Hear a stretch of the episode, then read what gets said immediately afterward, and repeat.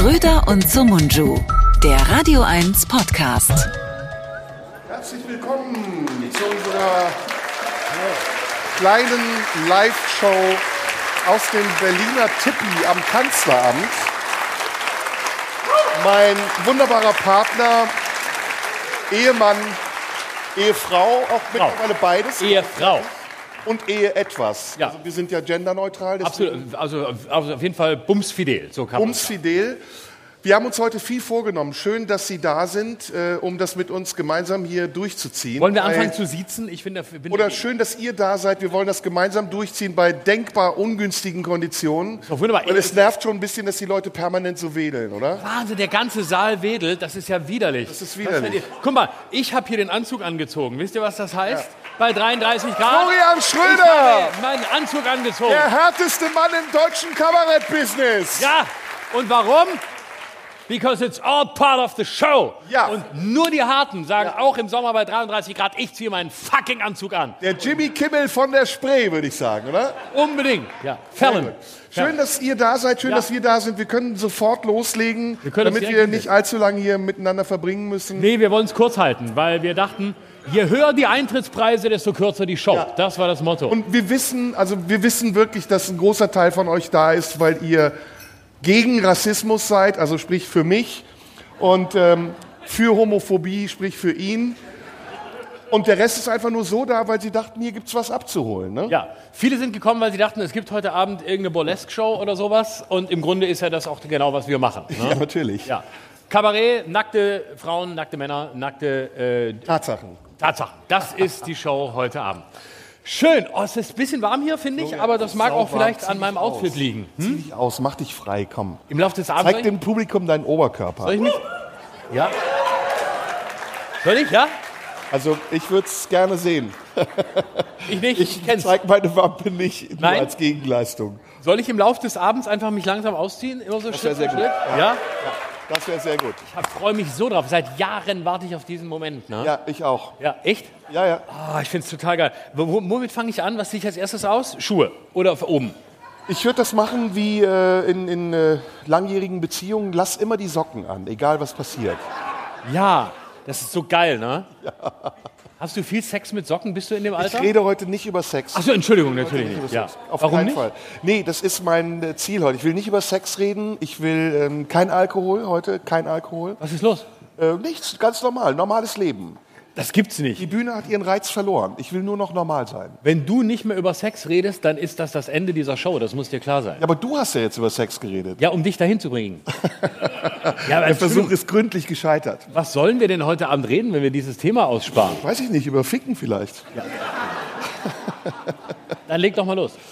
Also ich habe jetzt diese Woche Nee, mal lass mal langsam. Wann hast du das letzte Mal gefickt? Nee, das, das, das, das, das wird hier nicht besprochen. Das, Nee? Ist Nein, so lang her? Lass es, lass es, lass es, lass es, lass es, lass es. Ist zu lang her, als dass wir darüber reden könnten.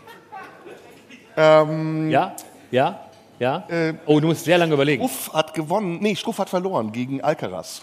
Ja, das habe ich auch mitbekommen. Unbedingt. Weil du hast das gerade geguckt, als du deinen Schnitzel hinter der Bühne gegessen hast und ich meinen Caesar-Salat. Dann, weil du sollst dich ja nicht ausziehen, sondern ich, also muss ich mich so ernähren, dass ich mich ausziehen kann. Und äh, da habe ich das auch mitbekommen. Das war Wimbledon, ne? Gerade ist die erste Runde, der erste Tag von Wimbledon. Struff ist ein 32-jähriger Nachwuchsspieler. Aber Alcaraz, das muss man sagen, ist das Tennistalent schlechthin. Das weiß ich. Der ist, glaube ich, 18 oder 19, sieht aus wie so ein Steinzeitmensch. Ja. Und haut wirklich alles ins Feld, aus jeder Lage. Er ist der junge Nadal. Äh, nicht Favorit, aber Geheimfavorit dieses Jahr in Wimbledon. Leider ist Federer nicht dabei. Ja. Nadal ist dabei, Djokovic ist dabei. Du interessierst dich für Tennis ja gar nicht, ne? Ja, meine Damen und Herren, schön, dass Sie da sind. Ähm, heute Abend ist es wahnsinnig heiß. Ne? Darüber würde ich gerne reden. Ist es bei Ihnen hier unten auch so heiß wie bei uns hier oben? Warum tut ihr euch das eigentlich an? Sag mal, seid ihr Masochisten oder ist das eine sexuelle Leidenschaft, dass ihr euch bei den Temperaturen hier reinsetzt oder habt ihr uns wirklich so lieb, wie ihr tut? Ja. Ja? Ist schon, ist schon geil, ne? Das, Ich habe das Gefühl, sie tun gar nicht so, als ob sie uns lieb hätten. nee? Nö, also sie, sie haben uns gar nicht lieb. Äh, Findest du? Nein, ich glaube, sie haben uns lieb und sie müssen nicht so tun, als ob sonst würden sie sich ja diese Qual hier nicht antun. Wobei wir quälen uns ja auch. Ja klar. Aber das ist ja unsere Aufgabe. Künstler müssen sich quälen, damit das Publikum leiden kann. Das stimmt und für das Handgeld, was sie bekommen, ist es auch eine angenehme Qual. Ich wollte heute Abend nicht über Geld reden. Oh, das ist gut. Hast du dir das vorgenommen? Ja, habe ich mir vorgenommen. Warum? Ja, ist für mich nicht so ein, ich als äh, Bitcoin-Aktionär ist für mich nicht so ein Thema im Moment. Beobachtest du die Börse? Bist du äh, Börsianer? Ich bin, ja, natürlich, klar. Ich habe alles schön angelegt äh, und, und in Fonds und so. Ich bin wirklich nur Aktienkurse den ganzen Tag. Das ganze pseudo-intellektuelle Gehabe, meine Damen und Herren, ist wirklich Quatsch. Ich interessiere mich für kein Buch, ich gucke nur Börsenkurse. Also du legst das Geld, was du verdienst in den vielen Talkshows, in die du gehst, gut an. B- Bitte was? Ich habe den Satz nicht ganz verstanden. Da war irgendwas in der Mitte, was ich nicht richtig Du legst das Geld, was du verdienst, äh, Da war schon wieder vielen- dieser Teil, den den ich vielen verstanden habe. sensationellen Auftritten, die du machst, das legst du gut an. Ich äh, verdiene gar Du kein siehst so aus, als würdest du es gut angelegt haben. Ich habe es hier angelegt. Ich Oder du siehst so aus wie jemand, bei dem man es gerne gut anlegen würde. Also, Ja. Richtig. Richtig. Der aber dann mit deinem Geld das macht, was er will und nicht das, was du willst. ja, über Sex sprechen, über was sonst. Richtig, genau. Also ich, ich sacke das Geld ein, das andere mir bezahlen. Also ich habe jetzt auch so ein bisschen Interesse für die Börse gewonnen, seitdem ich immer fetter werde, weniger spiele und mehr verdiene. Ja. Und ähm, es ist wirklich ein Albtraum. Ne? Im Moment äh, crasht eins nach dem anderen. Bitcoin, hast du ja gerade gesagt, Krypto, aber auch die Standardwerte, auf die man sich sonst so verlassen konnte, das ist alles im Keller. Jetzt habe ich mich gefragt, hat das was mit der Ukraine zu tun? Nö, das hat damit zu tun, dass der Deutsche immer noch mit Bargeld bezahlt. Ich will aber trotzdem bei der Ukraine bleiben, auch wenn du ablenkst. Ich habe nämlich die Frage, Ich will mit übersehen wir Moment, übersehen wir im Moment zu oft Ursache und Wirkung? Also auf der einen, ich erkläre dir, warum ich es frage. Auf der einen Seite sind wir überrascht über Inflation und Preissteigerung. Wir reden darüber, dass das Gas teurer werden wird. Aber haben wir vergessen, dass wir uns schon seit Jahren abhängig gemacht haben vom russischen Gas? Haben wir vergessen, dass wir noch vor ein paar Wochen, du übrigens auch, gesagt haben, wir wollen mehr Waffen in die Ukraine exportieren und 100 Milliarden plötzlich Bundeswehretat ist da? Haben wir das vergessen, so dass wir jetzt denken, was hat das eine mit dem anderen zu tun? Es hat doch was damit zu tun, oder nicht? Wir haben das alles vergessen, weil die Kanzlerin gesagt hat, dass alles super gelaufen ist. Ist Scholz eine Kanzlerin? Bitte? Nein. Merkel war der Kanzler, Scholz ist die Kanzlerin. So ist. Genau. Wir müssen gender korrekt bleiben, meine Damen und Herren. Und natürlich, wenn Mer Merkel saß im Berliner Ensemble und hat gesagt, sie kann sich an nichts erinnern. Also das war, Oh ja. so habe ich es verstanden. Hast du das gesehen? Hast Ja, das war im Grunde der Satz. Also sie hat eigentlich wie Kohl, nur als Merkel hat sie gesagt, kann mich ja nicht erinnern, war alles gut. Und ähm, weil alles so gut war, deswegen äh, war auch alles gut und deswegen haben wir auch nichts falsch gemacht und deswegen kommt das alles sehr überraschend. Also für mich auch. Ich hätte niemals damit gerechnet, dass ein Für mich kommt es nicht hat. überraschend. Also ich würde ja auch gerne Agnes Strack-Zimmermann an so Tankstellen arbeiten lassen und den Leuten erklären, warum sie eigentlich jetzt nichts damit zu tun hat, dass diese 30 Prozent, sind es 30 Prozent oder 30 Cent Tankrabatt nicht bei den Richtigen ankommt, sondern natürlich bei den Ölkonzernen. Wobei man muss sagen, dann sitzt ja bei den Richtigen. Ich frage mich sowieso, wieso man geglaubt hat, dass der Tankrabatt jemals funktionieren würde. Wer hat das organisiert? Ja, Christian Lindner. Christian Lindner nachts um eins beim Weißwein. Also der hat wirklich gedacht, wir machen so einen Tankrabatt und die Tankindustrie denkt so, die Ölindustrie denkt so, ah ja, das ist ja nicht unser Geld. Genau. Lass doch mal die Finger davon. Mineralölkonzerne haben gesagt, komm, nee, das, wir wollen kein Geld verdienen. Nein, auf wir keinen Fall. Wir sind die Mutter Teresa und so. Wir wollen, wir wollen das Geld ist uns sehr Wir unangenehm. sehen die Autos so gern rollen. Und, und wir haben auch die Menschen so lieb an unseren Tankstellen. Wir geben denen das gern weiter, wenn die noch einen Snickers kaufen in der Tankstelle. Aber da macht das Oder ein Karazza. Aber da macht das Sprichwort, der Rubel rollt, wieder Sinn, ne? Ja, der ist wieder sehr aktuell. Ja, ja. ja. Weil Rubel eigentlich rollt, rollt ja der Rubel. Putin Dadurch- rollt nicht, der Rubel rollt. Ja, ja. ja. Putin ist, glaube ich, der lacht sich gerade einen Arsch ab, oder? Ich glaube, dem geht's sehr gut, ja. Ich denke auch, der denkt so, Sanktionen. McDonalds ist weg aus Russland. Wir machen's neu. Wer hätte das gedacht? ja, Nike will nicht mehr in Russland sein. Da haben die auch Blöd. gedacht, scheiße, Nike, ey, das Ja, geht jetzt verdammt. wirklich nicht. Eurovision Song Contest habt ihr uns schon verdorben, jetzt ist auch noch Nike weg. Niemand mehr da, alle weg. Und, äh, aber trotzdem, für ihn läuft's gut. Also China ist neuer Hauptabnehmer, was will man mehr? Also ich wäre für Atomwaffen. Ganz ehrlich. Für wo? Für die Ukraine? Nee, auf für die Russen? Äh, auf die Russen. Atomwaffen auf die Russen? Ja. Geliefert aus Deutschland. Aber Nee, aus. Nordkorea, aus Nordkorea. Ach so. Aber sollten wir nicht eigentlich die deutschen Waffen, so schlecht wie sie sind, an die Russen liefern? Nee, ich, ich würde, ich würde, das ist auch eine gute Idee, ich würde taktisch so vorgehen, die deutschen Waffen an die Russen liefern Ja. und die 100 Milliarden für die Bundeswehr an den äh, nordkoreanischen Diktator, damit er mit dem Geld Atomwaffen auf Russland abfeuern kann. Hat der nicht Corona? Ist da nicht Corona angekommen in Nordkorea? Nö. Nein. Ich habe gehört, da gibt es die ersten Fälle. Wie, Nein. das, wie ist das möglich, dass Corona Du beziehst deine Informationen aus falschen Quellen. Russia Today, wie immer. Ja, aber es gibt, also in Nordkorea gibt es kein Corona, mein Freund. Doch, ist jetzt Nein, nein, nein, nein, auch so. Habe ich bei Russia Today gesehen.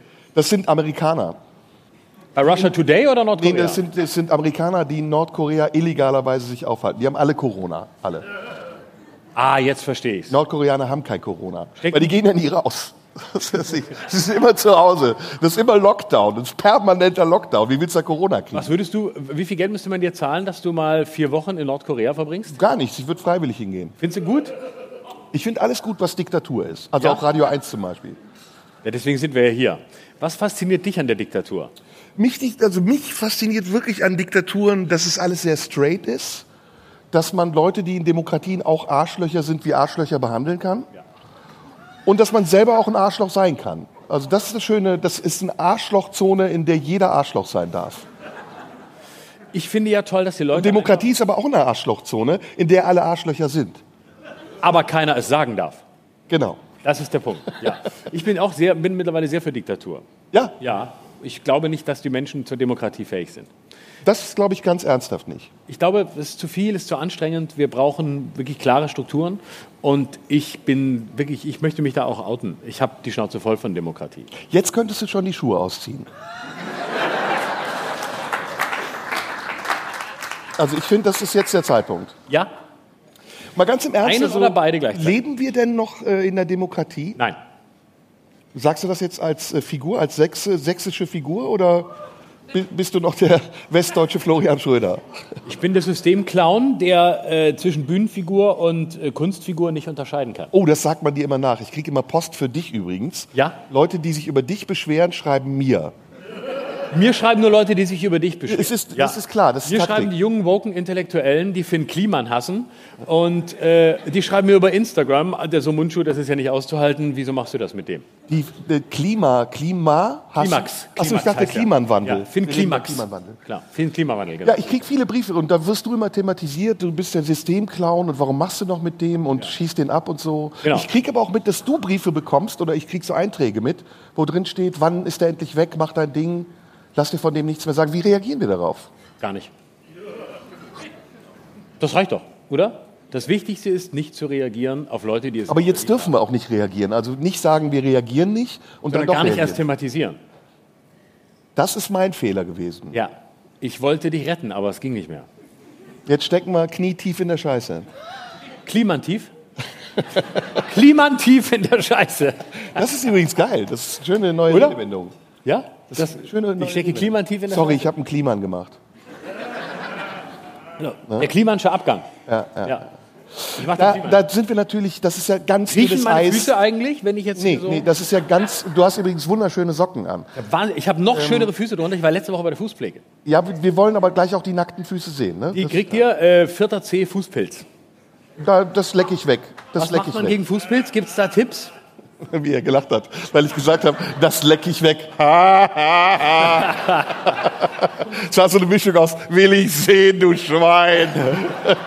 Und nein, lieber nicht. Das ist der Lacher aus der ersten Reihe, den haben wir bezahlt. Wer weiter hinten sitzt, weiß warum, weil wir das Publikum gecastet haben und hier vorne haben wir die, die am lautesten lachen, damit es funktioniert. Wir wollen heute sehr pünktlich äh, eine Pause machen, weil wir haben letztes Mal, das müssen wir, Beim letzten Mal war es eine ziemliche Katastrophe. Da müssen wir uns vielleicht kurz entschuldigen. das letzte Mal, Das letzte Mal. Beim das letzten, erste Mal. Das letzte Mal war das erste Mal.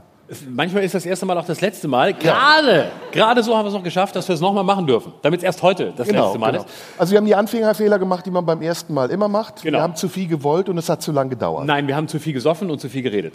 Das stimmt. Wir haben uns auf offener Bühne besoffen, weil wir Vertrauen hatten in uns und Ja. in das Publikum. Aber natürlich äh, fehlte da noch eine andere Instanz. Richtig, boring, sage ich da nur. Und ähm, boring, Also es tut uns aufrichtig leid, das möchten wir an dieser Stelle nochmal das müssen wir sagen. wirklich, müssen wir wirklich nochmal sagen. Also beim letzten Mal haben wir das Tipi am Kanzleramt nachhaltig irritiert. Ja. Denn es ist hier, das Wichtigste hier, muss man sagen, ich, wir lieben dieses Zelt sehr. Es ist auch im Sommer angenehm kühl. Wir lieben auch das, Und wir lieben auch das Publikum. Das, man Publikum lieben sagen. wir sehr. Und wir das unterscheiden Essen. auch nicht nach Geschlechtern. das Essen ist sehr gut. Das Essen ist Das- sehr ja. gut. Und äh, jetzt, äh, beim letzten Mal war es aber das Wichtigste hier im TV am Kanzleramt ist immer die Pause. Ne? Und, die Pause Und was ist passiert? Erklär mal das den neu hinzugekommenen Zuschauern. die neu hinzugekommenen sind mir scheißegal, ich sende nur für die Alten. Also, Also, aber dann erzähl's auch den Alten nochmal, damit sie so sich als es neu. Genau. Wir haben einfach die Pause ignoriert. Wir haben die Pause vergessen. Ja, und beim letzten, das war wirklich ein Albtraum, weil da lief das Servicepersonal raus und wusste nicht, dass keine Pause ist und so. Du hast das Servicepersonal bespuckt mit Essen von vor der Pause. Und, also, und, und jemand hat reingerufen, oh, spucken ist boring und so. Und dann habe ich die, die boring äh, gerufen hat, angekackt. Du hast mich ermahnt. Was war dir sehr unangenehm, dass ich mal wieder aus der Rolle gefallen bin. Also wir waren drüber. Das wollen wir einfach kurz sagen. Heute wird es dafür sehr zivilisiert. Wir trinken nur Wasser, machen es äh, kurz. Und wenn jemand boring ruft, dann kommen wir einfach vorbei und hauen demjenigen Nee, wir brechen, runter, aber nee, nee, keinen- nee, nee, wir brechen ab. Ja, wir gehen einfach. Wir brechen ab. Ja, ich genau. das eine gute Idee. Lass uns jetzt mal, das ist auch Teil unseres Auftrags, heute inhaltlich zu sein und nicht nur Klamauk zu machen. Inhaltlich. Genau, das kennst du doch, oder? Das kenne ich nicht. Das machst du jeden Abend in der NDR-Talkshow. Ich bin jeden Abend in der Talkshow. Ich bin jeden Abend, ich suche die Talkshows aus, ob es nach möglichst wenig Inhalt. Warst du schon in allen Talkshows in Talkshows. Programm? Habe ich schon erzählt, dass ich am Freitag bei Riverboat Berlin war, hier beim RBB? Können wir es mal durchgehen, in welchen du schon warst? Nein, ich möchte vom Freitag erzählen. Ja, aber das machst du nachher. Oder wir fangen damit an. Erzähl vom Fangen wir mal Freitag. an. Genau. Ich war am Freitag bei Riverboat Berlin und das war ganz großartig, weil Wer war noch da? es war, äh, ich habe es vergessen. Äh, also ich war da. Aber also, also klassisches Talkshow-Prinzip, Moderatoren wissen, wer die Gäste sind, wenn sie auf die Bühne kommen. Und äh, Gäste wissen sofort nach der Sendung nicht mehr, wer die anderen Gäste waren, außer ihnen selbst. Ganz einfaches Prinzip. Und jetzt war es so, ich war da und ähm, es hat moderiert äh, der, der meistgehasste Autor von äh, Dennis Scheck, Sebastian Fitzek. Äh, Dennis Scheck hat mal zu mir gesagt, äh, weißt du, ähm, die schlimmsten Autoren, Paolo Coelho und der Fitzek, die hasse ich. Die hasse ich das ist ja der Scheiß. Hat Dennis Scheck mal zu mir gesagt. Hier auf dieser Bühne, glaube ich sogar. Fizek und äh, Paolo Coelho, könnte könnt ich kotzen. Und ähm, Fizek moderiert aber sehr, sehr gut. Bücher kenne ich nicht, aber als Moderator sehr gut. Und dann war zu Gast, ähm, wer war denn da? Cindy von Cindy und Bert. Äh, das, äh, Amira Pocher, Oh. liebe Grüße. Also, Oh. ja, Ja? ja. Oh. Sie hat mir gesagt, äh, im Bett bist du geiler als Pocher. Oh. Habe ich gesagt, kein Problem. Ja, ich bin. Jeder ich ist im mit- Bett besser mit, als Pocher. Nein, nein, nein, nein, nein, nein, nein, nein, nein. Auf jeden Aber Fall. ich habe mit Pocher auf jeden Fall viel gemeinsam. Ich weiß. Ja, ja. Also den Rest des Namens ohne den Anfangsbuchstaben und stattdessen L. Herzlich willkommen zum Glücksrad, meine Damen und Herren. ähm, genau, wer, wer war noch da? Und dann, dann war Heinz Hönig da. Erinnerst du dich an Heinz Hönig? Ja, ja, klar. Ja, unglaublich. Das Boot, dann Ja. äh, später in etlichen ARD, ZDF-Serien. Wirklich alles. Immer ungehalten, immer sauer, so wie Claude Oliver Rudolph. Ja. Einer der ewig Bösen. Man sagte mir schon in der Vorbereitung, sagte der Redakteur und dann Heinz Hönig, oh, schwieriger Gast. Und äh, dann da- dachte ich, oh, ich bin gespannt. Und Heinz Hönig hat dann so Interviews gegeben und so. Und äh, er kriegte, wird nochmal Vater mit 70. Und er hat dann auch, es wurden dann auch Fotos eingeblendet mit seiner Frau. Vielleicht und hat Amira ihm Grüße bestellen lassen. Mir? Also nein, Heinz Hönig, weil der scheint ja eindeutig der potentere von uns beiden zu sein. Heinz Hönig, muss man sagen, zeugt Kinder, wo es geht. Ja. Also er, er hat jetzt erst ein zweijähriges Kind und was ich total sympathisch Wo es geht oder wie lange es geht. Weil wo ist ja kein Problem. Kinder kann man überall Das zeugen. macht er ja auch, ja. Ah, Okay. Solange, darüber rede ich nicht. Okay. Da gibt es Möglichkeiten. Und der war ungehalten mal wieder. Nein, es war so. äh, Es wurden dann Fotos gezeigt von ihm und seinem kleinen Kind und seiner Frau. Und weißt du, was ich liebe an Prominenten, ist, wenn sie Fotos ihrer kleinen Kinder zeigen. Ich finde, die kleinen Kinder müssen immer in die Öffentlichkeit. Ah, ja. Und um hier mal die Ironie meinst Anton Hofreiter? Ich verachte Prominente, die kleine Kinder in, ihrer, in der Öffentlichkeit zeigen. Hast du Hofreiter Kinder haben in der? Öffentlichkeit nichts verloren. Das meine ich todernst, ohne Witz. Aber Verachte hast das. du, hast du äh, kleiner, kleiner Nebenweg, hast du Anton Hofreiter im Ausschuss mitbekommen, wie er seinen Sohn auf dem Arm hatte? Ja, ich war, ich war überrascht, dass er sein kleines Kind dabei hatte und keine Waffen, von denen er ständig spricht. Ja, er, aber, er bringt den Marder mit und nicht das Kind. ja, aber um das nochmal um das noch mal zu wiederholen, ich fand es auch schrecklich, Ja. weil das ist ja ein Verbrechen am Kind. Also, das ist doch der Punkt. Ich verstehe es nicht. Diese ganze Influencer-Scheiße greift jetzt über auf die Politik und auf irgendwelche Schauspieler, Prominenten von vorgestern, dass die ihre Kinder in der Öffentlichkeit zeigen. Wenn du nichts zu sagen hast, dann zeigst du deine Kinder. Ja, früher hast du dich ausgezogen, das geht nicht mehr, also zeigst du deine Kinder vor. Und es ist noch beschissener, als wenn du dich ausziehst und es dir nicht leisten kannst, dich auszuziehen. Apropos, ich ziehe die Socken aus. deswegen, deswegen, äh, oh, deswegen, äh, deswegen haben wir ja auch keine Kinder, weil wir immer was zu sagen haben. Ja, richtig. So ist es. Genau. Schöne Füße. Gefällt mir. Sehr Warst du bei der Füße. Pediküre? Ja, war gerade bei der Pediküre. Darf ich mal zeigen? Gibt's, haben, wir eine, haben wir auch Nahaufnahme? Oh, wow. Ist ein bisschen, oh ja, heute war ich Aber die Fingernägel, die hätten schon geschnitten werden können. Bitte? Oder die Fußnägel. Fußnägel sind frisch, frisch gemacht äh, von der thailändischen Fußpflegerin Oh. das, ist, das ist rassistisch. mit Happy End. Das ist Rassismus. Das ist, nein, nein, nein, nein, nein. Happy End am kleinen Das ist C. Sexismus und Rassismus Happy End am einem. kleinen C. Der wird als letzter gemacht. Das ist absolut Oh. seriös. Ich sehe Reste, ja, das stimmt. Was denn für Reste? Äh, Happy End Reste. Ja, ich esse übrigens auch, ich, ich esse auch mit den Füßen. Da ist aber ganz braun, da hast du eine Blase, ne? Bitte? Ja, guck mal Das da. liegt daran, dass ich laufen gehe im Gegensatz zu dir. Ich habe lieber keine Blase und lauf dann für weniger. Ja, ja. Ich mag Blasen. Ja, Blasen ist ein ganz gefährliches Wort. Auf jeden Fall Heinz Hönig, um schnell wegzukommen äh, von diesem Wort, Heinz Hönig hat also hat im Grunde konnte keine Frage wirklich beantworten und war so verloren in sich selbst, kam aber dann nach der Show zu mir und ich war wirklich gut drauf, muss ich sagen. Ich war am Freitag gut drauf, ich hatte Lust und so und dann kam Heinz Hönig zu mir und sagte zu mir, du, du musst dir eins merken, du musst dich bündeln. Du kannst nicht so schnell sprechen und so viel sagen, wie du sagen willst. Du musst dich bündeln. Mein Reden, mein Reden. Das sage ich auch immer. Und dann habe ich gesagt, komm Montag ins Tippi, dann wirst du sehen, wie es nicht funktioniert. Du redest, du redest wirklich oft sehr schnell. Ich, leid. ich mag das, weil ich weiß ja auch, woher es kommt. Das ist das ganze Kokain. Aber, Aber ähm, warum stört er sich daran, dass du schnell redest? Weil er es nicht mehr kann. Hast du, hast du ihm gesagt, wer sind Sie? Ja, Was wollen Sie von mir? ich habe gesagt, ich kenne sie Sie aus... bitte weg. Weißt du, was ich zu ihm gesagt habe? Ich kenne sie aus unserer Lehrer Dr. Spechter Erzählung. Kam nicht so gut an. Aber, Aber er ist schwanger. Man sieht auch, er ist selber schwanger. Er ist sehr modern. Er Ja, das kenne ich. So ich dick, bin auch im vierten Monat. Nein, du bist nichts gegen ihn. Er ist eindeutig, er trägt das Kind aus. Na komm, ich bin schon echt mega fett geworden. Was ist los? Warum ich fett geworden Ja. bin? Ja, zweieinhalb Jahre keine Tour. Das ist schon mal ganz Ich nehme scheiße. auf Tour immer zu, du nicht? Ja, bei dir ist es ja, du näherst dich von unten nach oben, ich von oben nach oben.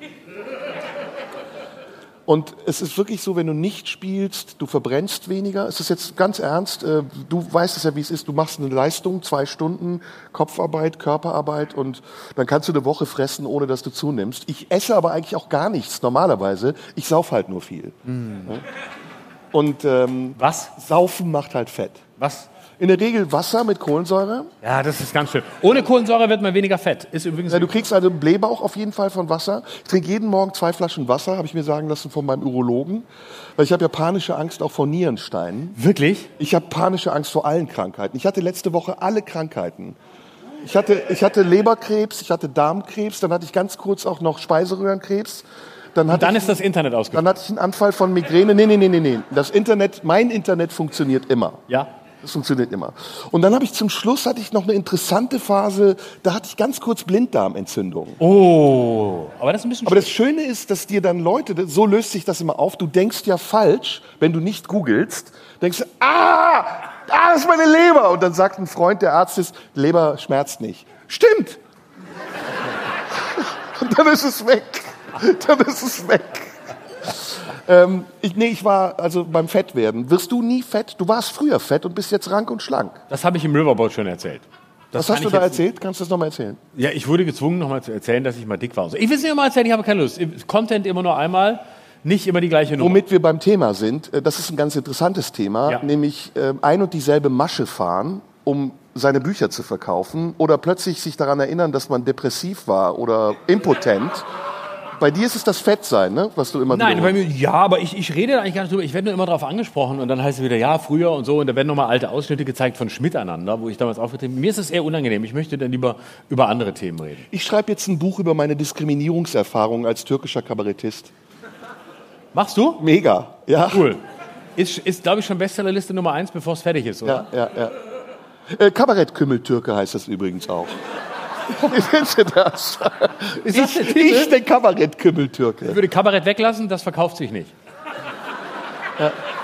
Oder, oder noch Ich besser. bin ein Bestsellerautor. Oder ich warte, man Titel muss sagen, die funktionieren. Die neuen Buchtitel haben so Satznamen. Ähm, ein Kümmel macht noch keinen Schnaps.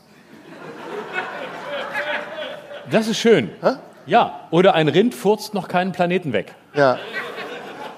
Oder wie findest du ähm, ähm, der Kanacke im Rampenlicht? Rampenkanacke. Rampensaukanacke. Und dann Rampen-Saukanacke. Es hat zu viel Verbindung zur, zur, zur Sau, die ähm, in Kassel auf der Documenta.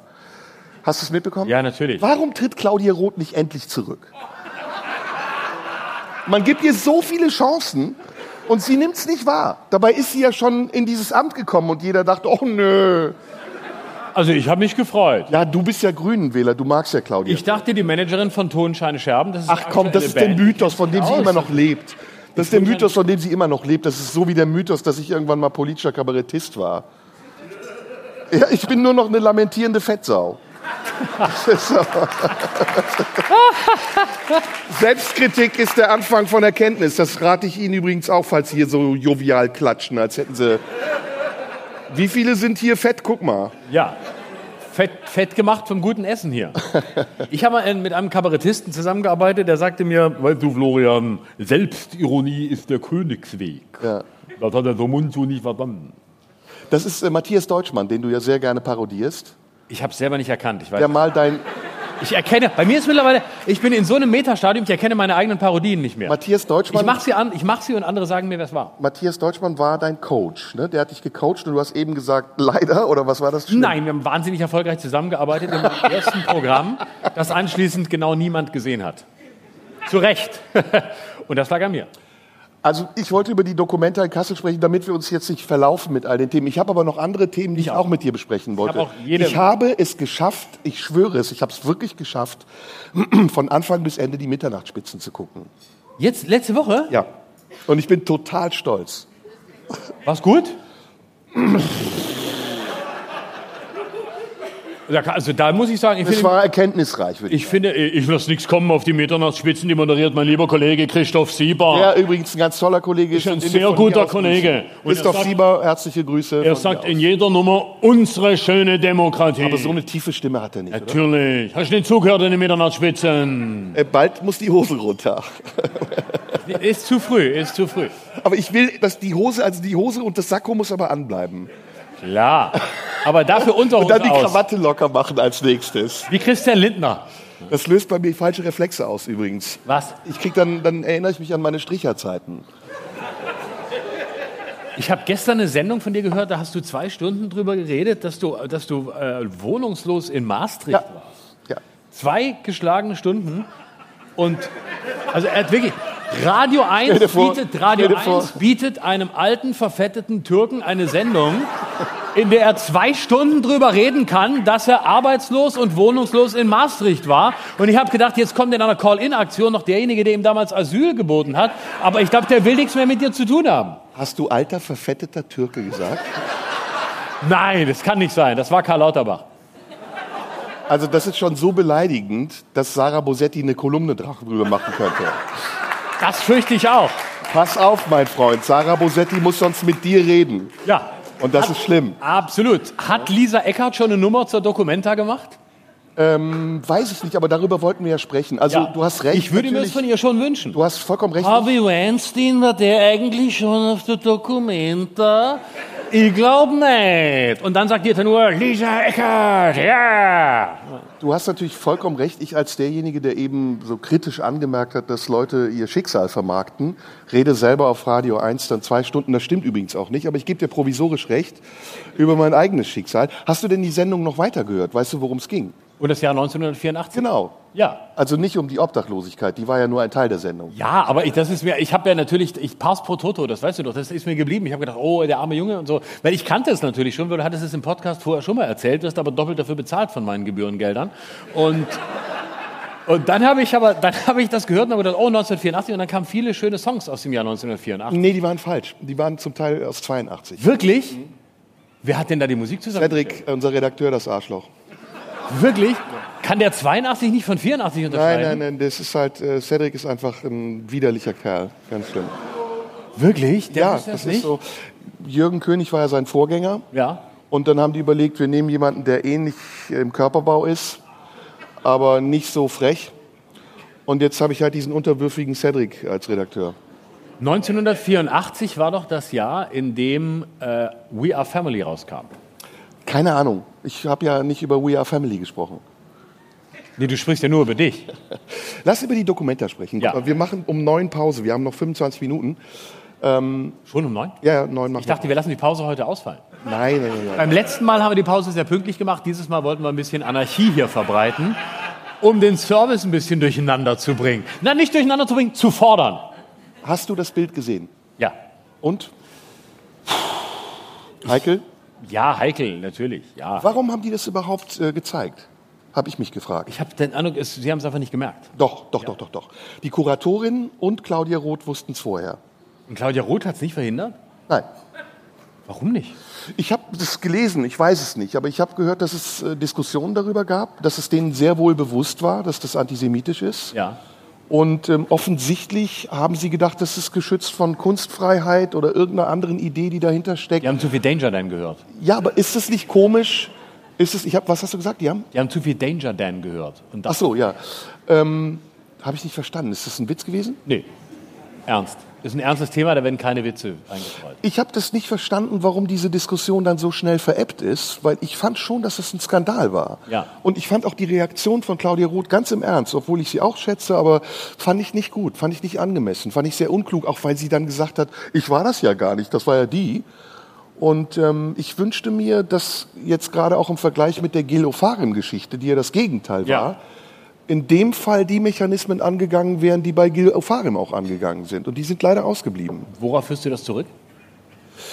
Das ist innerhalb der Bubble passiert. Darauf führe ich das zurück. So eine Kunstbubble, ne? Nee, Eine das ist die, linkse, die linke woke Bubble, von der Finn Kliman ja auch gesprochen hat. Die an es auf uns schuld- abgesehen hat. Ja, die ist schuld an alle. Ja, wir werden ja auch mit öffentlich-rechtlichen Geldern gefördert und es ist klar, dass wir auch zerstört werden mit öffentlich-rechtlichen Geldern. Ja. Aber wir kommen dem zuvor, also wir zerstören uns selbst. Das ist der Unterschied. Das ist, der, das ist das Schöne. Wir sind ein selbst, sich selbst zerstörendes System. Findest du, dass Antisemitismus ein Thema ist, was in Deutschland hysterisch besprochen wird? Nein, Angemessen hysterisch? gar nicht hysterisch. Wie wird es denn besprochen? Also es ist doch immer wieder das Gleiche. Dieses Thema kommt, die Mechanismen gehen los, berechtigterweise. Denn ich finde, wir haben in Deutschland eine große Verantwortung, sehr aufmerksam und sehr genau zu sein. Und dann wird es aber entweder Teil einer anderen Diskussion, also wie zum Beispiel bei Gil Ofarim, wo es dann sich mischte mit medienthematischen Sachen, oder es verschwindet wieder. Und du denkst, Moment mal, äh, Antisemitismus ist doch immer und permanent. Also warum lassen wir jetzt nach? Und ich finde, gerade für die Dokumenta, die ja auch ein Forum ist für Diskussionen, wäre das doch ein Anlass gewesen, da weiterzumachen und nachzuhaken und das zum Thema zu machen. Oder? Ja, aber es, es folgt den üblichen Aufmerksamkeitskriterien. Ne? Also es wird für ein paar Tage diskutiert und äh, dann ist das Thema wieder weg. Aber es wird ja nicht das große Thema Antisemitismus aufgemacht, um das es eigentlich geht. Und darüber müsste man ja eigentlich diskutieren. Und nicht für die Dokumenta zwei Tage, um dann zu sagen, hm, wir, wir konnten uns nicht so richtig einig werden, aber Antisemitismus schlimm. Und dann wartet man wieder, bis äh, auf offener Straße ähm, Juden überfallen werden. Dann wird wieder ein Tag drüber geredet und ist das Thema wieder weg. Und das ist doch die, das Problematische. Erinnerst du dich an den Skandal um ähm, ähm, ähm, ähm, ähm, mit dem Hitlergruß? Sag mal der Maler. Jonathan Mese. Jonathan Mese. Erinnerst du dich daran? Ja, Der mit dem Hitlergruß, äh, das war auch auf der Documenta. ja. Ich habe mich gefragt, was hat sich eigentlich geändert seitdem? Denn diese Diskussionen gingen ja total unterschiedlich ab. Also bei Jonathan Mese gab es auch viele, die gesagt haben, das ist Kunst, der kann doch einen Hitlergruß machen, wenn es in irgendeinem Rahmen ist, so wie wir ja auch in unserem Podcast immer darauf bestehen, dass der Kontext die Aussage ausmacht. Und dann kommt so ein Bild und, und abhängig davon, glaube ich, auch wer es gemacht hat, in welchem Kontext er gemacht hat und wer im Umfeld es hat machen lassen, gibt es eine vollkommen andere Diskussion. Ist das unserer Zeit? Ist das den Umständen der Zeit geschuldet? Sind wir abgestumpft? Oder eben, wie ich eben gefragt habe, hysterisch? Also reagieren wir über? Vielleicht ist es beides. Vielleicht ist es eine hysterische Diskussion, die so hysterisch ist, weil wir eigentlich abgestumpft sind. Vielleicht ist das das Problem. Und die Hysterie ersetzt die Abgestumpftheit oder soll die Abgestumpftheit nicht so deutlich werden lassen. Vielleicht hängen die beiden Faktoren zusammen. Das heißt, wir führen eine Diskussion, die hysterisch ist, weil sie äh, damit Aufmerksamkeit generiert, um uns eigentlich nicht darüber klar zu werden, dass wir im Moment in einer Phase leben, in der die letzten biologischen äh, Verbindungen zu den Opfern des Dritten Reiches abreißen, weil sie einfach sterben. Und das ist ein historischer Moment. Wenn die Zeitzeugen nicht mehr da sind, muss das Erbe der Erinnerung von anderen getragen werden. Und das ist, erscheint mir im Moment nicht da. Und Wächst denn auch Antisemitismus versuchen nach? die, Und deswegen versuchen die, die, die Stellvertreter dann die Diskussion hysterisch zu führen, um überhaupt sie zu führen. Wächst denn auch Antisemitismus nach, deiner Ja. Meinung nach? Ich fürchte ja. Warum und in welcher Form nimmst du das wahr?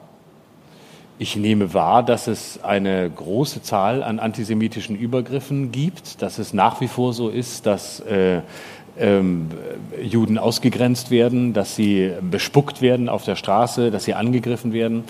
Und das ist ein Thema, was nicht abebbt. Und leider äh, ist es ist ja auch ein Jahrhunderte altes Thema. Also es gab ja wirklich in jeder, in jeder Epoche ähm, seit der frühen Neuzeit gab es Antisemitismus.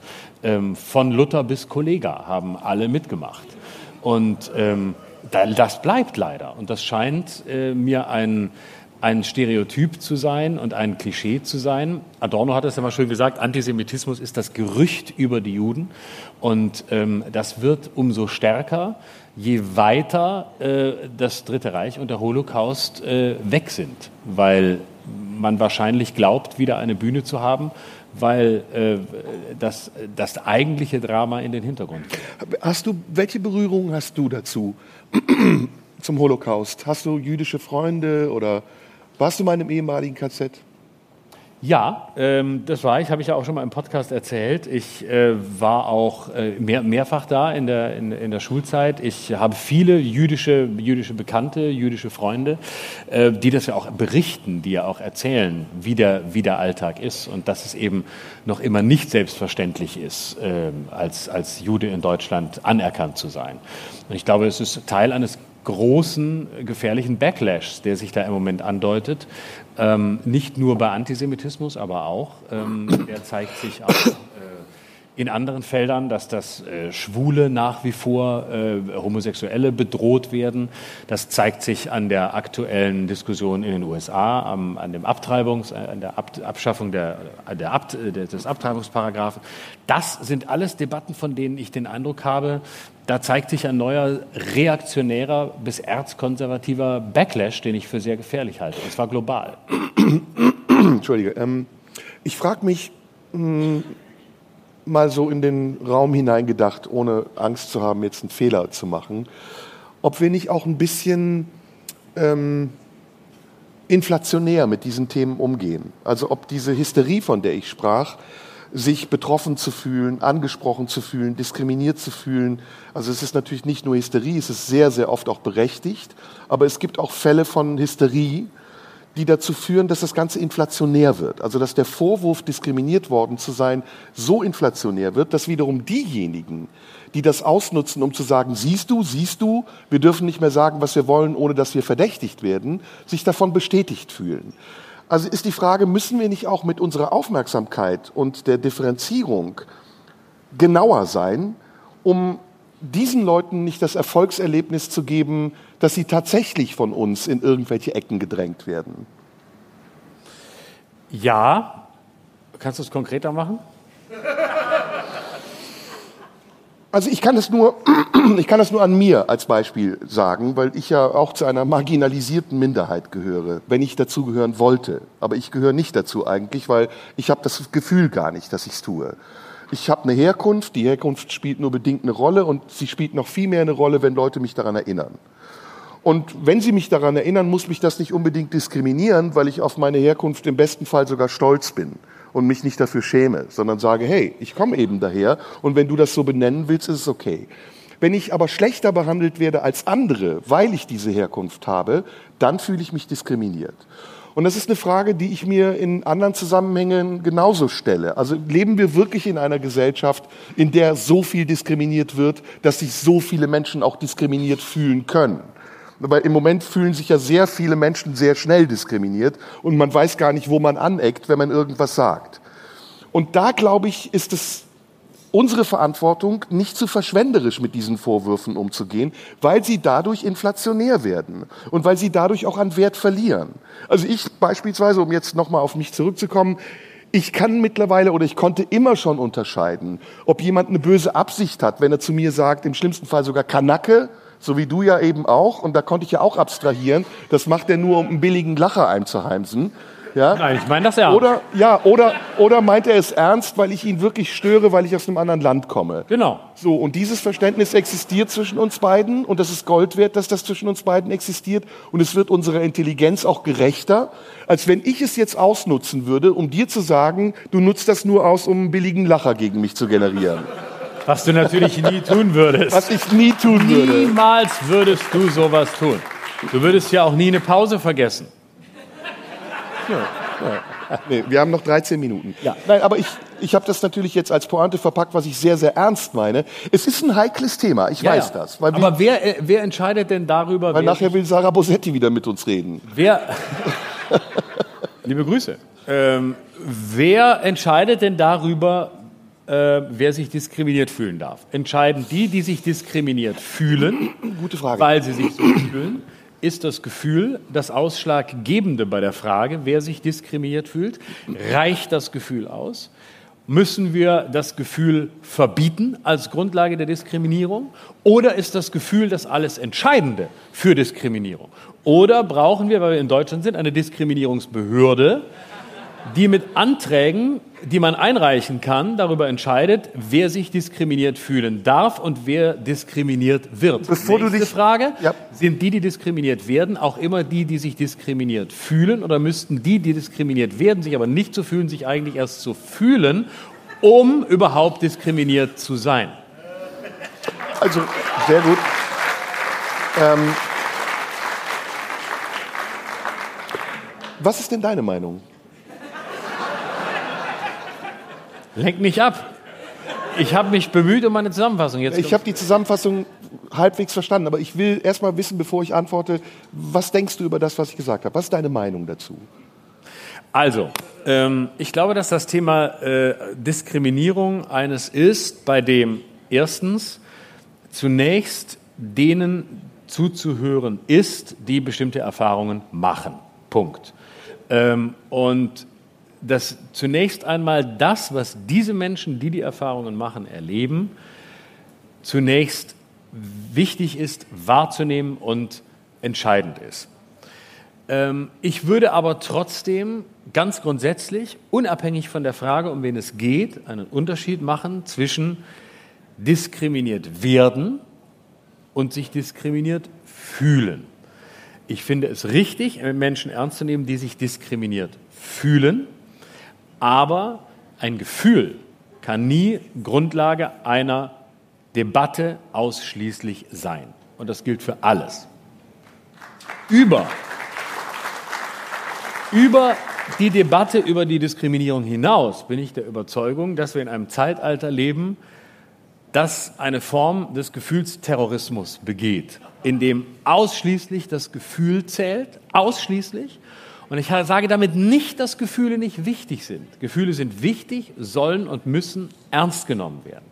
Aber sie sind nie allein Grundlage einer Debatte. Wenn wir uns was darauf einbilden, dass wir hier im Westen sind, dass wir hier im Abendland leben, dass wir die Aufklärung hinter uns haben, dass wir hier die Wiege der Demokratie sind, dann muss das Gefühl als Grundlage der Debatte unser Feind sein, unser natürlicher Feind.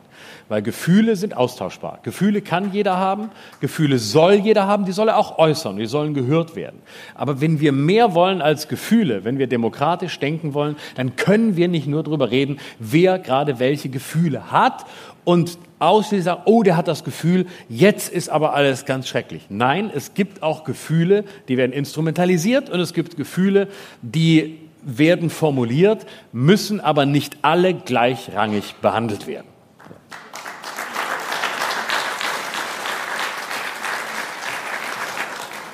Ich glaube, es gibt noch einen anderen Aspekt, äh, der mit darüber entscheidet, ob etwas vielleicht übertrieben ist oder nicht oder instrumentalisiert wird oder ob es inflationär wird dadurch, dass man es zu häufig instrumentalisiert.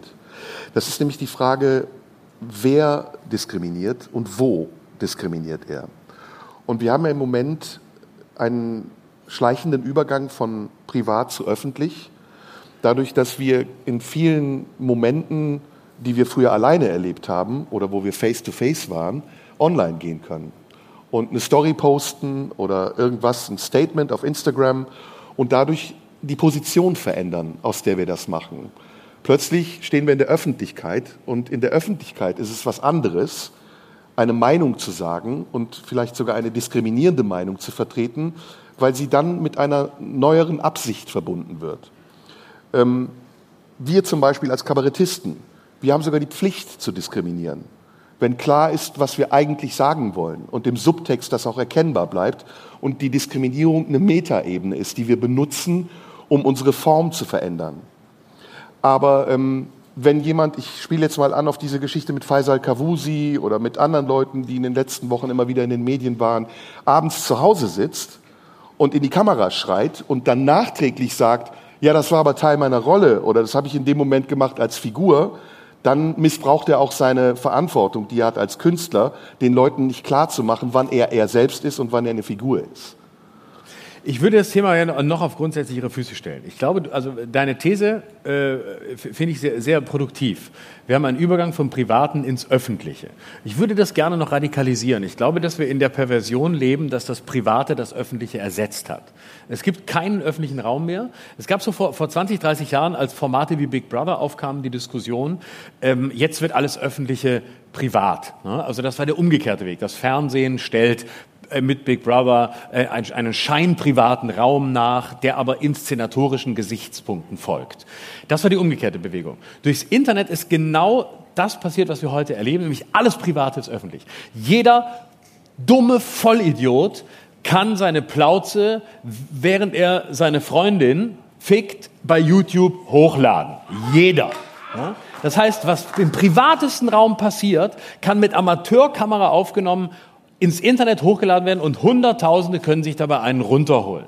Das ist das 21. Jahrhundert und der Übergang vom Privaten ins Öffentliche auf den Punkt gebracht.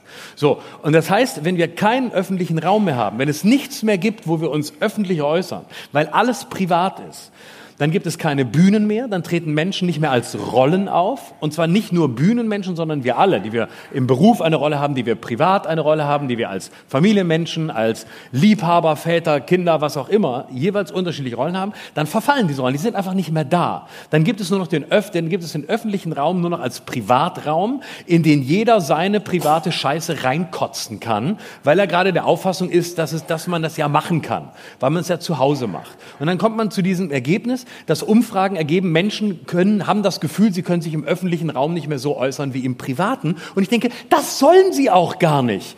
Man muss sich im öffentlichen Raum nicht äußern wie im privaten. Es gibt doch aber keinen Grund. Wenn ich, was ich privat zu dir hinter der Bühne sage, ist was anderes als das, was ich zu dir hier auf der Bühne sage. Das ist ein riesiger Unterschied. Und in dem Moment, in dem wir Menschen nicht mehr in ihren Rollen wahrnehmen, in dem ich also den Kellner nicht mehr als Kellner kritisiere, weil er vielleicht dreimal mir das falsche Essen gebracht hat. Dem Kellner oder den Kellner? Den Kellner. Oder wenn ich nur noch den wenn, wenn alle nur noch privat sind, dann gibt es keine Unterscheidung mehr. Dann wird jeder als ganze Person, als Privatperson für alles in Haftung genommen. Ja, so, und jetzt der letzte hm, Schritt. Bitte. Mein, mein Problem ist, dass wir damit in einer, in einer Kultur enden, in der es nur noch Menschen gibt, die sich privat äußern und die sich damit privat beleidigt fühlen und sich als Opfer fühlen. Wenn du nie mehr, wenn du nichts anderes mehr hast, außer deinem privaten, scheinbar authentischen Ich, übrigens authentisch, für mich das bekackteste Wort des Jahrzehnts. Ich will nichts Authentisches. Nichts ist authentisch. Es muss auch gar nicht authentisch, nichts muss authentisch sein. Und wenn alle nur noch scheinbar authentisch sind, dann gibt es keine Grenzen mehr und dann leben wir in einer Welt, in der es, in der es nur noch den Privatraum gibt und das halte ich für ein ganz großes Problem. Ja, das sehe ich auch ähnlich, aber das ist trotzdem, ich weiß jetzt nicht, warum authentisch so ein schlimmes Wort ist. Kann ich dir erklären. Warum? Authentisch ist also in dieser Art und Weise, wie es heute benutzt wird. Jeder muss authentisch sein. Es muss niemand authentisch sein. Aber es sagen auch viele Leute bekackt. Ja und? Das ist ja was anderes. Das macht das Wort ja nicht schlechter. Also authentisch ist bekackt ja. Ist ein sehr schönes Wort. Ja, aber authentisch auch. Ja, da ist es aber nicht mehr. Ja, dann einigen wir uns darauf, dass du es nicht magst. Ich mag's auch nicht. Ich mag's. du solltest es nicht mögen. Du hast, ähm, du hast doch am Sonntag zwei Stunden darüber geredet, dass du Schauspiel studiert hast. Als Schauspieler weißt du doch, dass es niemals Authentizität auf der Bühne geben kann. Doch, doch, doch, doch, doch. Also ja, aber es ist die, aber Authentizität, Authentizität, guck mal, man kann es nicht mal aussprechen. Ja, deswegen magst du es ja auch nicht. Das ist das Problem. Nee, aber pass auf. Ich, weißt du, Wir Weißt du, noch, warum ich, noch vier Minuten bis zur Pause. Ich weißt du, wollte warum ich kurz auf dich antworten. Authentizität nicht aussprechen kann? Weißt du, was schuld ist? Weiß ich nicht. Das Koks. Ich dachte, Lange Worte, schnell ausgesprochen, funktioniert nicht. ich dachte eher so Schwachstellen in der Education. Aber das ist was anderes. Ja. Ich finde das, also wirklich, ich finde das sehr, sehr spannend, äh, die Frage darüber nachzudenken, nämlich, wie ändert sich eigentlich mit den Möglichkeiten, die wir haben, uns in der Öffentlichkeit zu positionieren, auch unsere Verantwortung mit dem, was wir sagen, richtig und bewusster umzugehen. Und ich glaube, da haben wir ein großes Defizit. Also wir haben sehr viele Möglichkeiten, alles zu sagen. Und wir bekommen dafür auch Reaktionen. Und manchmal gehen wir mit den Reaktionen sehr ähm, larmoyant um und wundern uns, dass diese Reaktion kommt, obwohl wir uns eigentlich nicht wundern müssten, wenn wir diese Aktion gemacht haben. Und auf der anderen Seite wird die Frage danach, wo die Grenzen verwischen und wie wir, diejenigen, die mit diesen Grenzen in einer künstlerischen Art und Weise produktiv umgehen wollen, diese Grenzen auch immer wieder behaupten. Ja, denn es ist ja auch ein, ein Kampf, den wir führen müssen gegen die Einengung unserer Arbeit, unserer Kunst. Und ich glaube, die Lösung für diese Frage ist, dass wir uns unserer Verantwortung mehr bewusst sein müssen. Und zwar sowohl der Produzent als auch der Rezipient.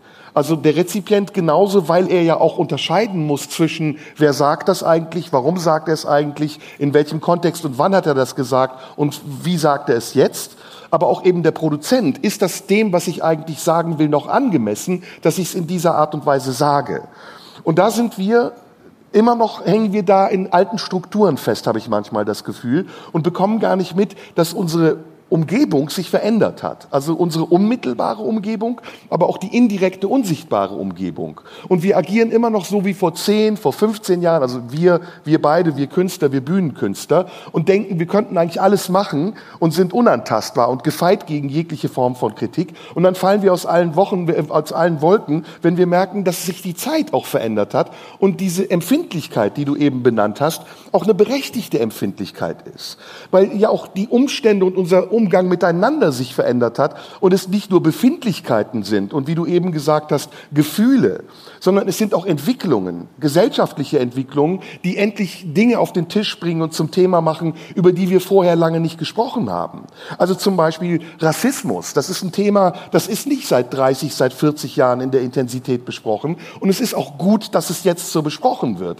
Gleichwohl aber ist es auch wichtig, dass diejenigen, die es anprangern, darauf achten, dass es nicht zu einem Stilmittel wird, um ihre Kritik an der Gesellschaft permanent und immer zu wiederholen und sich selbst vielleicht darüber in den Mittelpunkt der Kritik zu stellen. Verstehst du, was ich meine? Ja, ja. Aber ist das. Ich habe ein Problem mit dem Wort Empfindlichkeit. Ich glaube, es grassiert Empfindlichkeit, weil die Empfindsamkeit fehlt. Ja. Und das ist ein gutes Wort zur Pause, weil wir haben jetzt Pause.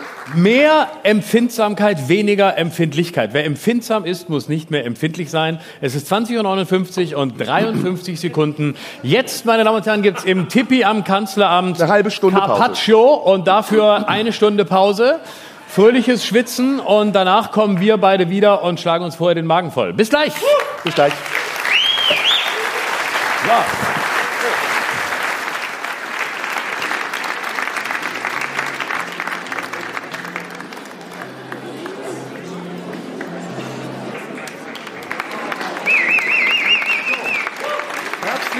Willkommen zum zweiten Teil unseres wunderbaren.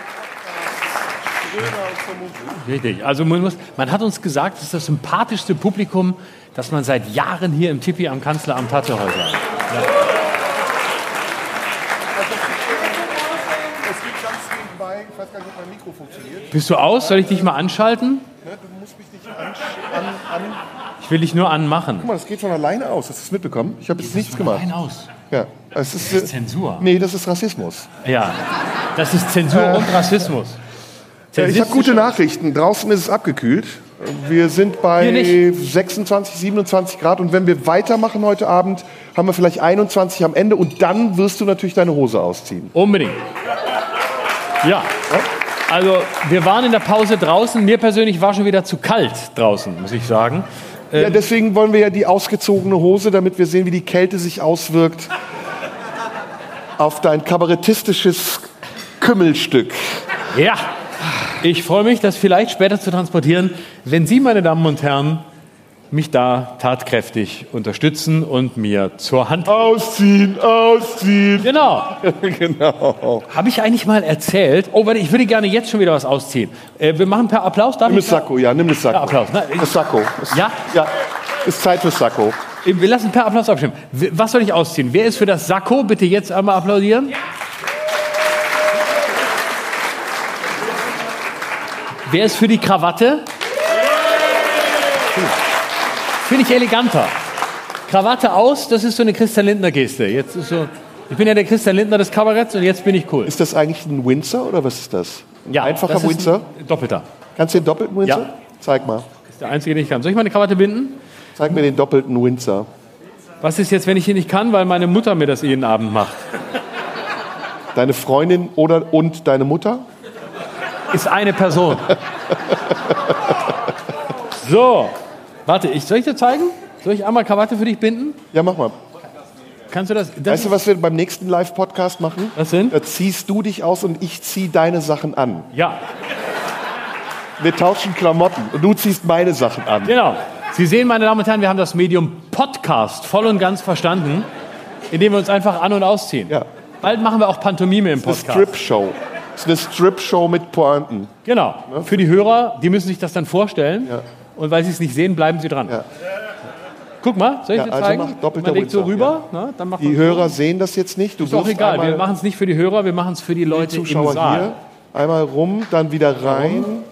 Oh, du kannst wirklich einen doppelten Beim Windsor. Fernsehen sagt man, dass der Nochmal Saal einen. ist egal. Da nennt man das Publikum Klatschvieh. Aber ist ein doppelter Windsor nicht für diese dünne Krawatte zu dick als Knoten? Nein, nein, nein, nein. Gucke mal. Und jetzt ist er fertig. Wow, wow, wow. Florian Schröder, meine Damen und Herren. Ja, ne? Und so machen wir es dann fertig. Geil. Soll ich dir sagen? Geil. Soll ich dir sagen, wo ich das gelernt habe? Äh, Im Internat? Bei YouTube. Ah, ja, ja, da kenne ich die Videos. Da muss YouTube. man aber immer anhalten und zurückspulen, wenn man zu doof ist, das in der Das, Geschwindigkeit war, das ist das meistgesehene Video bei mir. Was meinst du, was mir danach alles angeboten wurde, was ich jetzt gucken soll? Ne? Was ich noch alles binden sollte? Es war unglaublich. Ich Doppelter Windsor, Dreier, dreifacher Windsor. Genau, Vierer, Fünfer. Und äh, also das ist das, äh, ich habe das eingebaut. Ich bin ja vaterlos groß geworden, mir hat zu Hause keiner gezeigt und deswegen habe ich es mir selbst bei YouTube beigebracht. Gut, gut. Genau. So, worüber reden wir in der zweiten Hälfte? Wir waren eben bei einem spannenden Thema stehen geblieben. Ähm, wollen wir aktuelle Ereignisse besprechen oder wollen wir lieber allgemein sein? Das, lass, das würde ich das Publikum entscheiden lassen. Nee, das Publikum zu beteiligen ist scheiße. Ja? Woher kommt diese Publikumsverachtung? Ich mag die Menschen. Ja, aber man muss ihnen ja nicht dadurch, dass man ihnen zu viele Möglichkeiten gibt, zeigen, dass man sie mag. Ah, das ist der diktatorische Ansatz. Nee, das ist wie in jeder Beziehung. Klein halten und Grenzen aufzeigen. Redest du von Kindern oder Erwachsenen? Von Frauen und Männern. Was ist mit dem Rest? Ähm, die sind dann genderneutral. Sind mit gemeint. Ja, ja. Aha, okay. Wäre Genderneutralität ein Thema für uns? Können wir machen, können wir uns aber auch sparen. Sprichst du Gendersprache? Merkst du doch die ganze Zeit. Okay, Ich gendere durch. okay. Ja. Wie, na, ich will ja nicht der Interviewer sein. Stell du doch eine Frage. Wieso, was willst du wissen zum Thema Gender? Nee, ich wollte dich jetzt fragen, was du im Sommer machst. Das war total belanglos. Können wir uns so viel Belanglosigkeit leisten? Eigentlich ja. Ja? Ja. Eigentlich heißt nein. Na, es kommt auf die Art der Belanglosigkeit an. Ja. Also wenn es ähm, subtile Belanglosigkeit ist, finde ich es gut. Ja. Weil damit verbergen wir, dass wir eigentlich einen anderen Überbau haben. Nämlich pure Intellektualität. Genau. Also ich persönlich werde im Sommer äh, nicht wahnsinnig viel machen. Ich werde hier sein. Ich habe mir abgewöhnt, im Sommer wegzufahren. Es geht ja auch gar nicht. Züge, Flüge, nichts geht mehr. Wirklich, der, äh, also alle sind, die Lufthansa ist Klimaschützer geworden. EasyJet fliegt nicht mehr von Berlin irgendwo hin. Gut, von Berlin würde ich auch nicht fliegen, wenn ich eine Airline wäre. Was ist das für ein Katastrophenflughafen hier? Man baut einen Flughafen, also ist jetzt ein bisschen Populismus, aber ich finde, es gehört auch dazu. Man baut einen Flughafen, damit er dann funktioniert, wenn niemand fliegt. What the fuck? Das ist noch beschissener als die Deutsche Bahn. Ey, mich musst du nicht fragen. Ich, ich hasse den Berliner. Ich hasse Berlin sowieso. Neuerdings. Liebe Berlin. Ja, es ist, Berlin ist so eine Kackstadt. Wirklich. Liebe Berlin. Kackstadt. Hasse Köln. Kackstadt. Ich hasse Köln noch mehr als Berlin. Ja? Ja. Berlin ist eine Kack-Kackstadt. Berlin ist, Also Köln ist eine Kack-Kackstadt. Berlin ist nur eine Kackstadt. München ist eine Fickstadt. München ist nein, nein, nein, nein, nein. München hasse ist München. Picobello. Nein, München ist Picobello. München ist die allerschlimmste Hamburg unter den ist deutschen super. Städten. Hamburg, Hamburg ist Düsseldorf, München ist Frankfurt. die, München ist die mega. Hölle. Platz Frankfurt- 1 lebenswerteste Stadt Frankfurt in ist gar keine Stadt. Frankfurt ist ein, ist ein, ist ein Moloch, ein schöner. Frankfurt sind, sind ein paar Bankentürme äh, mit ein paar Bankern, die abends in den Taunus rausfahren. Nee, nee. Fra Frankfurt ist eine anständig gewordene Nutte. Was ist dann Stuttgart? Das Stuttgart Callgirl? ist, nee, Stuttgart ist eine ungewaschene Ehefrau. Also wenn Stuttgart weiblich wäre, kann natürlich auch ein bäuerlicher Ehemann sein. Stuttgart und weiblich sind eine Beleidigung für alle Frauen. Also Berlin zum Beispiel, wenn wir jetzt in dem Bild bleiben, Berlin ist ein Hurensohn, finde ich. Berlin ist eine Hurensohnstadt. Welche Stadt ist dann die Hure? Äh, Potsdam. Ja, Potsdam ist die Hure. absolut. Ja. Berlin ist der große Hurensohn. Und was ist dann Oranienburg? Oranienburg, Ja, weißt du gar nicht, wo eine es Missgeburt. Bitte? Oranienburg ist, äh, Oranienburg ist eine Missgeburt. Ja. Oranienburt. Oranien-Missgeburt. Ich liebe Brandenburg übrigens sehr. Ich bin in dem Alter angekommen, wo man sich überlegt, ob man sich nicht was draußen auf dem Land in Brandenburg sucht. Alles andere als Berlin ist besser als Berlin. Ich, ich, ich bin so in, weißt du, ich will raus. Berlin ist ja auch nicht mehr Berlin. Also warst du mal, als West-Berlin noch West-Berlin und Ost- Ost-Berlin war, warst du da mal hier? ich bin 19 Jahre alt. Jetzt erklärt sich einiges. West, also ich finde mittlerweile, gut, das ist jetzt, das ist auch sehr populistisch, ne, über Berlin so zu lästern. Aber ich habe dieses alte Berlin-Gefühl gibt's nicht mehr. Ne? Früher dieses alte Berlin-Gefühl, Manchmal enden die alten Klo, Zeiten. Klo auf halber Schwer. Treppe. Ich meine jetzt nicht die Nazi-Zeit. Also ich meine die, das alte Berlin zu meiner Jugend. So, ah, doch die Nazi-Zeit. Nein. Ach, also das vor dem 30-jährigen Krieg. Ja. Also Klo auf halber Treppe zum Beispiel oder Ofenheizung und alles war so Punk. Die, die Läden haben nie zugemacht und jetzt ist alles so Kehrwoch und ähm, Prenzlauer Berg ist gar nicht mehr wiederzuerkennen. Also ist jetzt auch nicht mehr in. Ne? Mit, was ist jetzt in im Moment in Berlin? Moabit. Wedding. Nein, eine Charlottenburg. Na bitte. Doch, Moabit. Was denn? Nein, Charlottenburg, nein. Wilmersdorf, nein. Schö Ja, Steglitz. Steglitz ist wahrscheinlich mega hip gerade. Steglitz, Steglitz ist mega Aber nur wegen das Schloss. hip. Ja, ja. Diese Wunder. Ich kaufe Ja, super. ein bei das Schloss. Ich liebe das. Weißt du, was noch Gold. besser ist als das Schloss? Das Schultheißquartier. Das Ja. Schultheißquartier ist erste Sahne. Das Beste ist aber Siemensstadt. Siemensstadt ist sehr gut. Und mein Lieblingsviertel in Berlin ist Rudow. Rudow ist auch geil. Rudo, Clado. Rudow klingt wie ein Schimpfwort, bei dem man sich so leicht vertan hat. Rudo! Nein, ich meinte Hure! Rudo, komm her. Rudo! Äh, Elze! Noch schöner finde ich Britz. Britz ist auch gut. Britz, benannt nach dem Britzaddam. Ich finde auch Pankow geil. Pankow! Ist auch geil. Komm Pankow! Und Schönhausen. Und Schönhaus ist mega. Ja. Matan. Weißt du, was ein bisschen scheiße ist? Habe ich dich angespuckt? Bitte? Tempelhof ist ein bisschen scheiße. Ja gut, das ist ja jetzt ein schönes Feld. Und neue Mode ist immer so, ähm, nee, auch in Tempelhof gibt's wunderschöne Ecken. Ja, oh, und weißt Oh, du, es wo du, gibt ganz wunderschöne Ecken es ist Tempelhof. so toll. Es ist und äh, auch über, überhaupt. Und die Mieten sind noch total erträglich. Neukölln ist gar nicht so, wie man immer sagt. Nee, nee, nee. Es ist ganz anders. Also wenn du glaubst, es ist so, es ist nur die Ecke, aber sonst ist es total schön. Du musst mal die unbekannten Ecken sehen. Du musst mir- mal die unbekannten Ecken sehen. Ich erlaube mir mit meinen Eltern manchmal einen Spaß. Ja. Äh, Ich habe ja sehr kemalistische Eltern. Und ähm, Was, hast die hassen alles, was mit Religion zu tun hat und so. Und um die zu ärgern, zeige ich denen manchmal Dinge, mit denen sie nicht rechnen. Ja. Und neulich sind wir nach Neukölln zum ersten Mal. Also sie wohnen nicht hier, die kennen das nicht. Und meine Mutter sieht Neukölln und sagt, boah, sind hier viele Ausländer. und ich so, Mama, nein, sag das nie mehr wieder, bitte nein. Und das zweite Mal war auch geil. Da waren wir in Köln und ich habe, ohne es ihnen anzukündigen, einen Umweg gemacht an der großen Kölner Moschee vorbei. Und dann sagte meine Mutter wieder, was ist das denn für eine hässliche, ekelhafte Schatulle? Ich so, Mama, bitte mach sowas nicht. Ich hatte mal einen Kenner in einem Berliner Restaurant, der sagte zur Flüchtlingskrise 2015, Äh, weißt du, ähm, ich, komme, ich komme selber aus Syrien, ich bin seit 30 Jahren hier, aber die, die jetzt kommen, ich frage mich, was wollen sie hier? Sie gehören, Das ist so geil. sie gehören hier nicht hin. Ich sage so ich finde es hier, ich finde es hier, aber sie können das gar nicht, sie kennen sich nicht aus, aber ich verstehe nicht, jetzt wollen sie alle kommen. Und das war wirklich, das war, das war, das war Rassismus der ersten Einwanderergeneration. Nicht ungewöhnlich und auch meine Landsleute, meine ehemaligen Landsleute, die Türken, sind ja sehr, sehr rassistisch. Und in Berlin sind sie extrem Ja? rassistisch. In Köln auch. Köln und Berlin sind sich da, stehen sich da in nichts nach. Sind das die, die auch Erdogan wählen? Ich gucke denen nicht äh, auf den Wahlzettel, aber äh, ich gehe mal stark davon aus. Ja. Also ich glaube, in Deutschland gibt es kaum Nicht-Erdogan-Wähler und wenn, dann sitzen die heute hier im Publikum. Also es ist. Äh, Ja. aber kennst du, hast du Berührung zu so äh, Radikal-Türken außer mir? Bülent Ceylan, ja. Ja, Bülent, echt? Na, Bülent ist ein ganz lieber, oder? Scheint so. Na, Eigentlich sehr, sehr geschätzter Kollege. Nein, aber sonst habe ich zu, zu Radikaltürken. geil, geschätzter Kollege sagt man immer, wenn man denkt, dieses Arschloch. Nein, nein, nein, überhaupt nicht. Ich schätze ihn wirklich. Ich mag ihn sehr. Ähm, und Was, was schätzt du denn an ihm? die Haare. Was kann man an Bülent Ceylan anderes schätzen als seine Haare? Ja. Und den Humor. Der ist sehr schüchtern, privat. Der ist sehr sympathisch privat.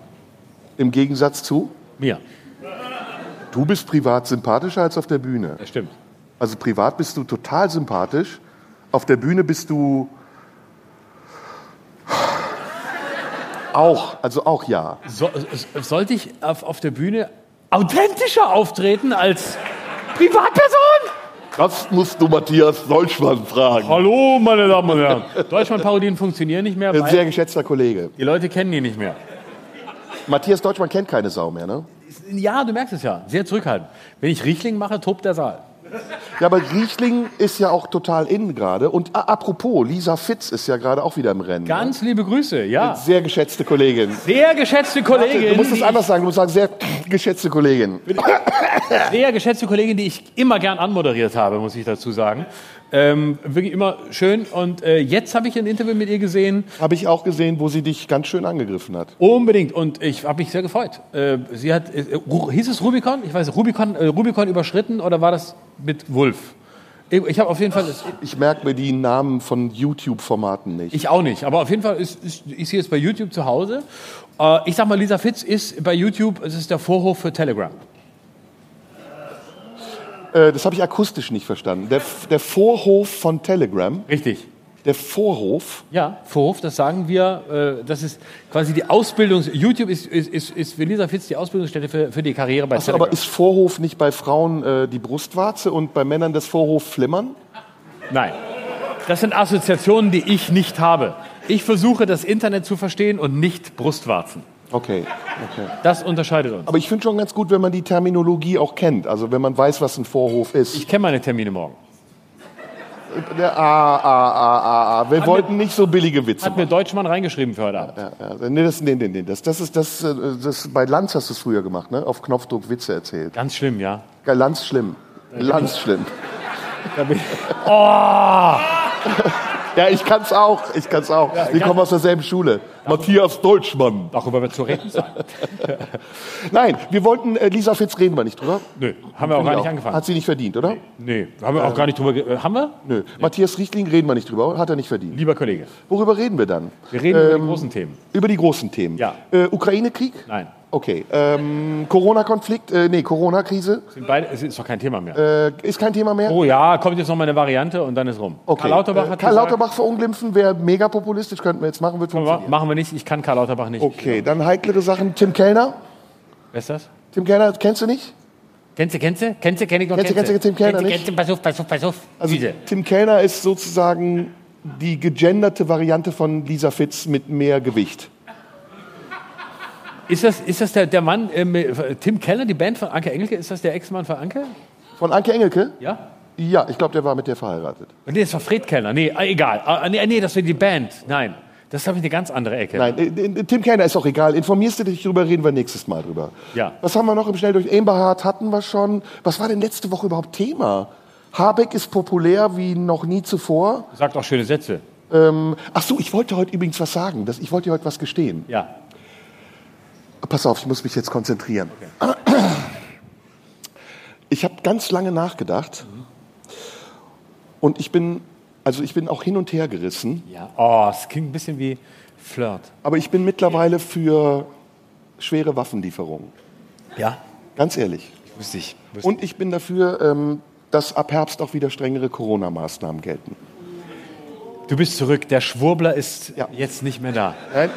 Endlich Ich- muss mir keiner mehr schreiben, wieso setzt du dich mit diesem Schwurbler überhaupt in Ja, einen Podcast? frag mich, und ich bin ganz ehrlich, ich bin fest davon überzeugt, dass nur schwere Waffenlieferungen und äh, strengere Corona-Maßnahmen helfen. Ja? Wie kam's? Bei wem war, warst du im Markus Lanz Moderatoren-Coaching oder? Ich habe halt überlegt, was ist jetzt so ein, am Ende meiner Karriere so der letzte Weg, den ich noch gehen will. Ja. Und ich bin viele Wege gegangen, die nicht so konform waren und die auch manchmal anstrengend waren. Und dann habe ich gedacht, jetzt müsste doch mal eine Zeit des Angepasstseins kommen. Und ich finde das nicht schlimm. Also, wenn man sich Gedanken macht, kann man seine Meinung ja auch ändern. Und deswegen habe ich gedacht, ab heute bin ich Mr. Opportun. Finde ich sehr cool, aber dann habe ich ja in diesem Podcast nichts mehr zu tun. So viel Selbstkritik hätte ich dir jetzt nicht zugetraut.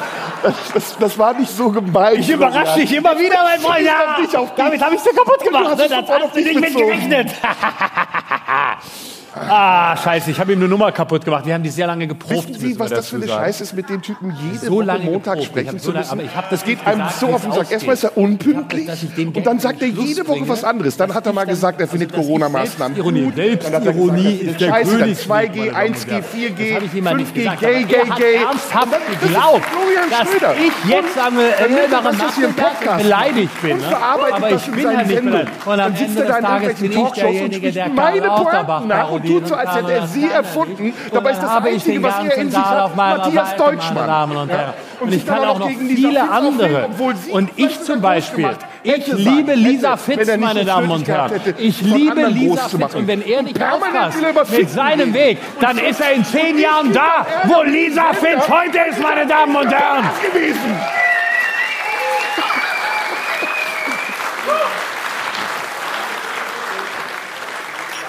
Florian, es macht so einen Riesenspaß mit dir, diesen Podcast zu machen. Das ist unfassbar. Ah, schön. Boah, wie lange wir das geprobt haben, wie lange wir das wir. Wir proben ja immer hier, wenn wir hier auch live auftreten. Fünf, zehn Tage, wie lange sitzen wir immer hier? So Na, wir haben ja immer sechs Tage Zeit zwischendurch, uns nicht zu sehen, was sehr erholsam ist. ja. Und dann hören wir uns nur und freuen uns, dass wir uns nicht gleichzeitig auch sehen. Und heute müssen wir. Obwohl, wenn wir uns sehen, knistert's immer. total.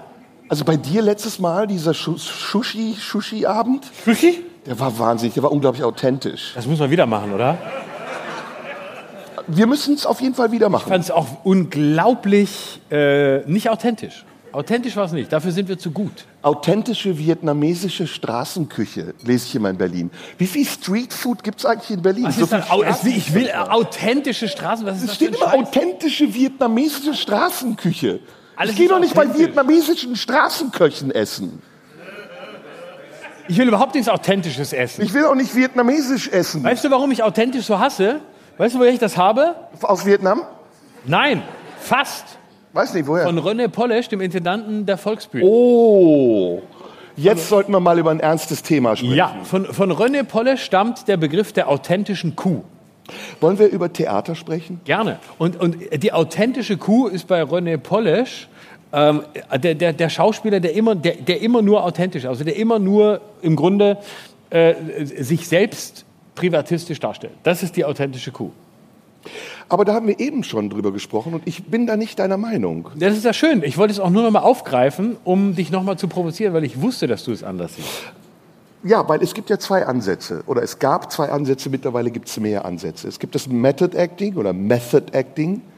Das lernt man, wie du sicher weißt, äh, an der Straßberg-Schule in den USA. Und dann gibt es die althergebrachte Stanislavski-Methode. Und das sind zwei Philosophien. Die eine Philosophie ist, der Schauspieler schlüpft in ein Rollenkonstrukt und füllt mit seinem Talent und seiner Gabe, Schau zu spielen, diese Figur aus.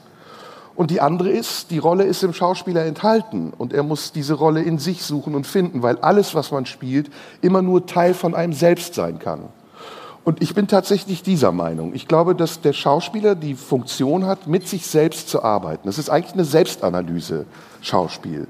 Und der Moment, in dem der Schauspieler rausgeht, also in dem er das Ergebnis der Selbstanalyse dem Zuschauer zeigt, ist schon ein Moment, in dem das gar nichts mehr mit seiner ursprünglichen Arbeit zu tun hat. Bei der Stanislavski-Methode ist das anders. Da ist es eher, dass die Übertragung zwischen Zuschauer und Schauspieler auch eine wichtige Rolle spielt. Aber das ist Ansichtssache. Wie ist es denn bei dir, wenn du als Kabarettist auf der Bühne stehst? Dann bist du ja auch Schauspieler. Und ich höre an deiner Sprache zum Beispiel auch, du hast Schauspielunterricht gehabt, ne? Ich habe keinen Schauspielunterricht gehabt. Äh, ich habe, äh, ja doch, ich, ich hatte Schauspielunterricht, aber nicht an der Schule. Ich war ja nie äh, Schauspielschüler.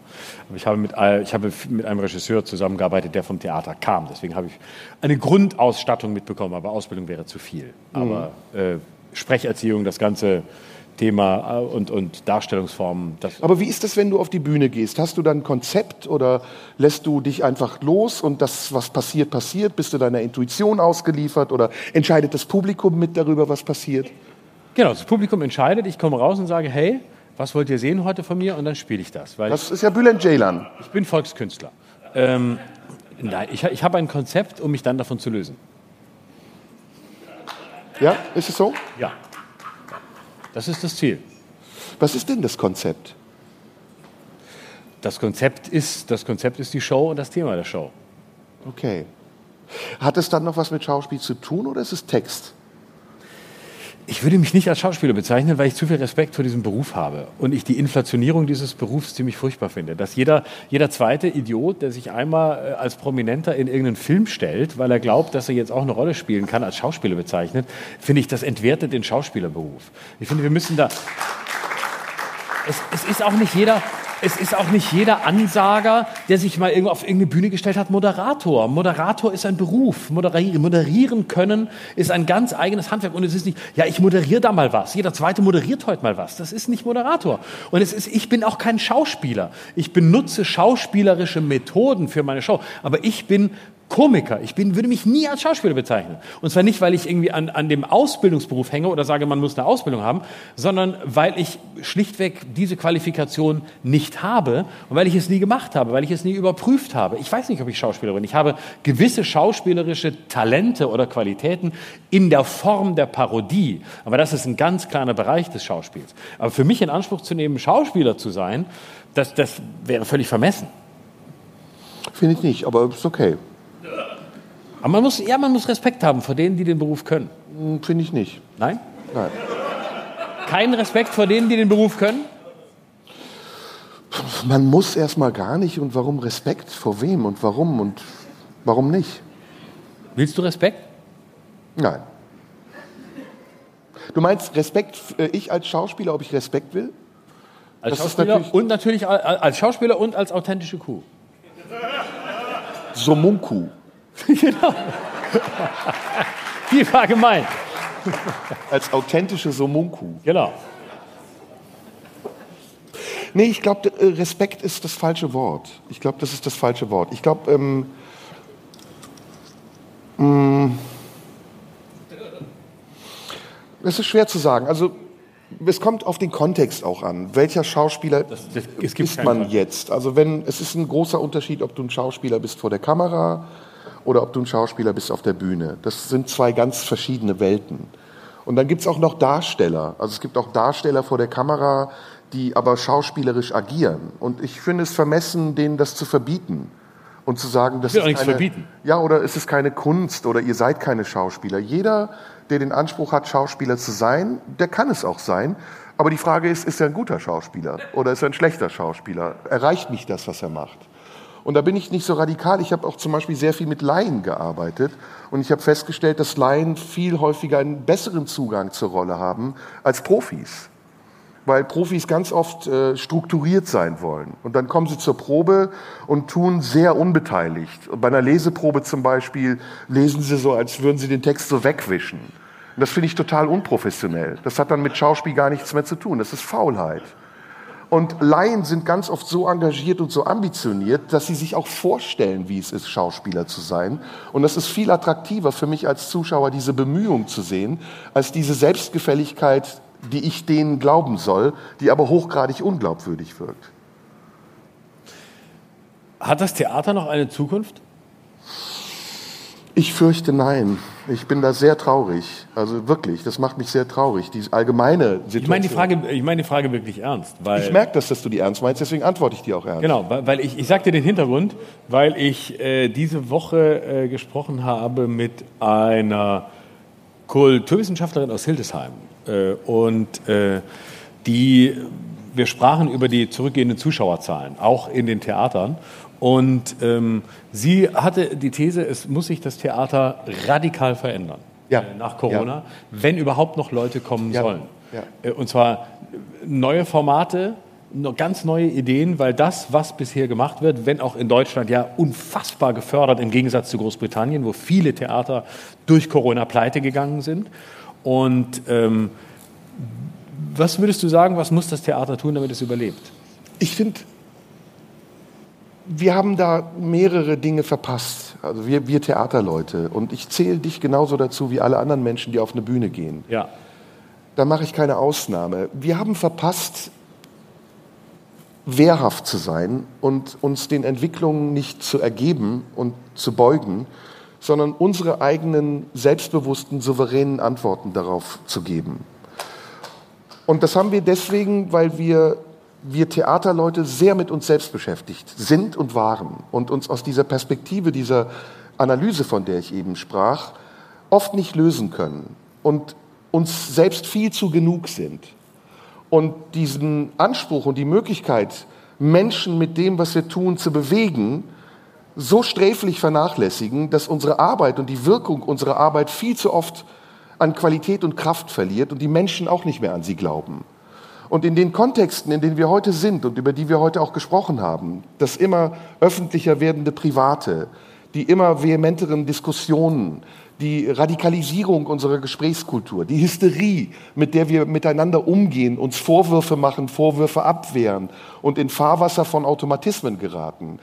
All das hätte man im Theater besprechen können und man hätte es auflösen können und man hätte eine Plattform bieten können, um in einer Umgebung über so etwas zu sprechen, die es, die dafür gemacht ist. Und die Theater sind heute nicht mehr die Umgebung, die dafür gemacht zu sein scheint, sondern die Theater sind Sammelpunkte von Fetischisten, von Leuten, die sich selbst feiern, von Leuten, die das Sein des Theaters feiern, aber die Verantwortung des Theaters schon längst vergessen haben. Und und wenn man, und wenn man gerade jetzt in dieser existenziellen Krise, die unseren, unseren materiellen Boden uns unter den Füßen weggehauen hat, sieht, wie machtlos wir Künstler, wir Theaterkünstler darauf reagiert haben, dann macht mir das große Angst und das macht mich vor allem traurig, weil das Theater eine ganz wichtige Stimme ist. Und weil wir, die wir diese Stimme haben, diese Stimme einsetzen müssen, um Stellvertreter der Schweigenden zu sein und um auch Mittler zwischen den Schreienden zu sein. Und das, das passiert im Moment nicht. Und wir überlassen diese große Verantwortung anderen Institutionen, die sie wissentlich und willkürlich missbrauchen. Manchmal für kommerzielle Zwecke, manchmal für ideologische Zwecke. Und das ist meine Perspektive auf die nächsten Jahre. Und ich glaube, es wird lange, lange, lange dauern, bis das Theater sich so erneuert hat, dass es in der Mischung, in der es immer existieren konnte, aus einer Literaturreproduktion und der Verarbeitung der, Gegenhaft, der Gegenwart wieder kräftig genug wird, um auf eigenen Beinen zu stehen. Ja. Ich wollte gerne mit dir, und das schließt sich fast an, heute noch über das Thema Ohnmacht sprechen. Ja, gerne. Ähm, Möchtest du vorher deinen Sakko ausziehen? ja, es wird Zeit. Es wird Zeit, meine Damen und Herren. Es hat heute so ein bisschen was von einer schwulen Liebesgeschichte zwischen uns beiden. Weil ich spüre auch den Drang, mich auszuziehen. Ich würde das, ich würde das sehr unterstützen. Nee, nein, nein. Ich, das wird schrecklich. Meinst du? Ja. Ja, ich bin in dem Alter, ich muss das machen. Ich, Ich mag es auch, wenn du nackt vor mir bist. du merkst es? Nee, Ich mag es, ich mag es wahnsinnig. Ja. Also wenn du nachher nackt vor mir stehst und ich kann von hinten auf deinen Rücken gucken, das wird mich unglaublich erregen. Der Rücken ist mein schönstes Körperteil. Ja, das sagt auch Sarah Bosetti. Und die weiß, wovon sie spricht. Ich komme. So, jetzt willst du über Ohnmacht sprechen. Ja. Welches Gefühl ist dir in deinem Leben vertrauter? Das der Macht oder das der Ohnmacht? Und muss der Mächtige Ohnmacht erlebt haben, um mächtig sein zu können?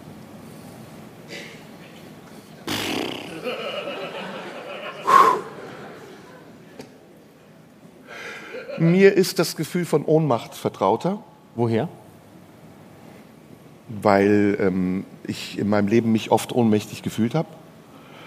Mir ist das Gefühl von Macht nicht vertraut, aber bekannt und nicht besonders sympathisch. Also sowohl es erlebt zu haben an mir, als es auch von mir an anderen auszuüben. Und ich glaube ja, der Mächtige, der Ohnmacht erlebt hat, der kann sogar noch brutaler und gewaltsamer mächtig sein, weil er das Gegenüber beherrscht. Das heißt, sind dann entsprechend äh, nur die ehemals Ohnmächtigen die brutalsten Machthaber? Wenn wir das historisch jetzt betrachten würden, ja. Hitler ist aus einer sehr ohnmächtigen Kindheit gekommen, aus einer sehr ohnmächtigen Jugend. Ich weiß nicht, wie es bei Putin war, den ich jetzt indirekt nur mit Hitler vergleichen wollte.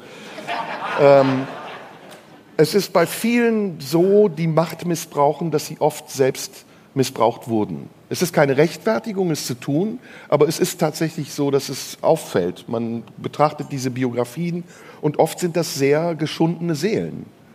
Also bei Hitler, mit dem ich mich, wie du weißt, sehr viel beschäftigt habe, ist es unübersehbar. Und die Kraft und diese Brutalität, diese widerliche, ekelhafte Konsequenz, die er gehabt hat, nicht nur sich, sondern auch sein ganzes Volk mit in den Ruin zu treiben, die hat etwas mit seiner Geschichte zu tun. Insbesondere mit seiner Ohnmacht gegenüber seinem Vater. Du hast eben gesagt, ähm, dass dir Macht nicht besonders sympathisch ist, vor allem dann nicht, wenn du sie auch ausgeübt hast. Wo würdest du sagen, hast du Macht ausgeübt? Macht hat ja eine Form, die sehr ähm, ungerecht sein kann, wenn sie autoritär ist. Und ich habe zum Beispiel, wenn ich Regie mache, sehr viel Macht. Da kann ich Menschen bestimmen. Ich kann sagen, ihr kommt zu einer Probe und ihr tut bitte das, was ich sage. Wenn mir die Autorität fehlt, das glaubwürdig rüberzubringen, dann werden die Leute irgendwann rebellieren und sagen, leck mich am Arsch. Ich tue nicht, was du sagst und dann verliere ich meine Macht. Deswegen ist Macht verantwortungsbewusst einzusetzen auch immer eine große Herausforderung, weil sie das Einfühlungsvermögen in den anderen erfordert. Also zu wissen, warum habe ich jetzt die Macht, mit dem anderen das zu tun, was ich will und das, was er vielleicht gemeinsam will. Und daraus kann dann Kompromiss entstehen, entstehen, der sehr konstruktiv und produktiv ist. Wenn er aber nur auf mich ausgerichtet ist, das heißt, ich labe mich daran, dass ich andere unterdrücke, dann missbrauche ich die Macht. Und dann ist es eine autoritäre Macht, die kein Ziel verfolgt, außer mich selbst damit zu transportieren. Kippt Macht automatisch irgendwann in Manipulation? Ich würde sagen, leider ja. Ja? Das sieht man gerade bei den Grünen. Ja, ich meine es ernst. Also man sieht bei den Grünen gerade sehr deutlich, wie Macht eine Ideologie verändern kann, wie sie auch eine Ideologie radikalisieren kann. Ich weiß, dass das bei dir jetzt auf Widerspruch stoßen wird, aber für mich ist das größte Phänomen der letzten beiden Jahre oder der Jahre, in denen die Grünen jetzt an der Regierung sind, aber auch in den Jahren, in denen sie zuvor schon an der Regierung waren, wie leicht eine Überzeugung zerfällt durch Macht. Und das ist beängstigend.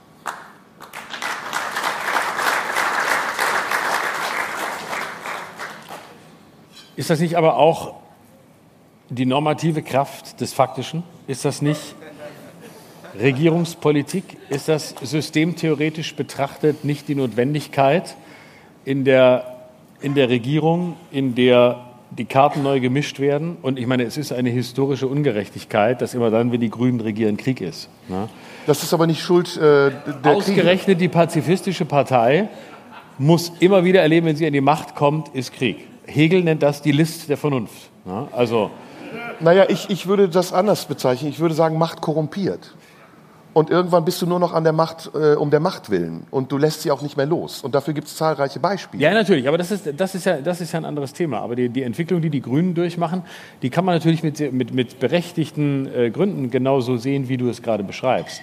Nämlich als äh, eine Entwicklung weg von, der eigenen, von den eigenen Grundüberzeugungen äh, hin zu einer opportunistischen Haltung. Aber ist nicht als, ist, sind die Grünen nicht als eine Regierungspartei ähm, ich möchte nicht sagen gezwungen, aber gehört es nicht dazu, zu sagen, jetzt haben wir eine historische Situation, mit der müssen wir realpolitisch umgehen. Und ist es dann, könnte es nicht dann auch gerade eine, eine, ein Kompliment sein an eine Partei, die im richtigen Moment sich von der eigenen, ohne Zweifel für sich stehenden, berechtigten Ideologie verabschiedet und im richtigen Moment sieht, wir sind in einer historisch außergewöhnlichen Situation, wir müssen anders agieren. Wenn es Ihr Ziel ist, nur an der Macht zu bleiben, dann ist das logisch, was du sagst.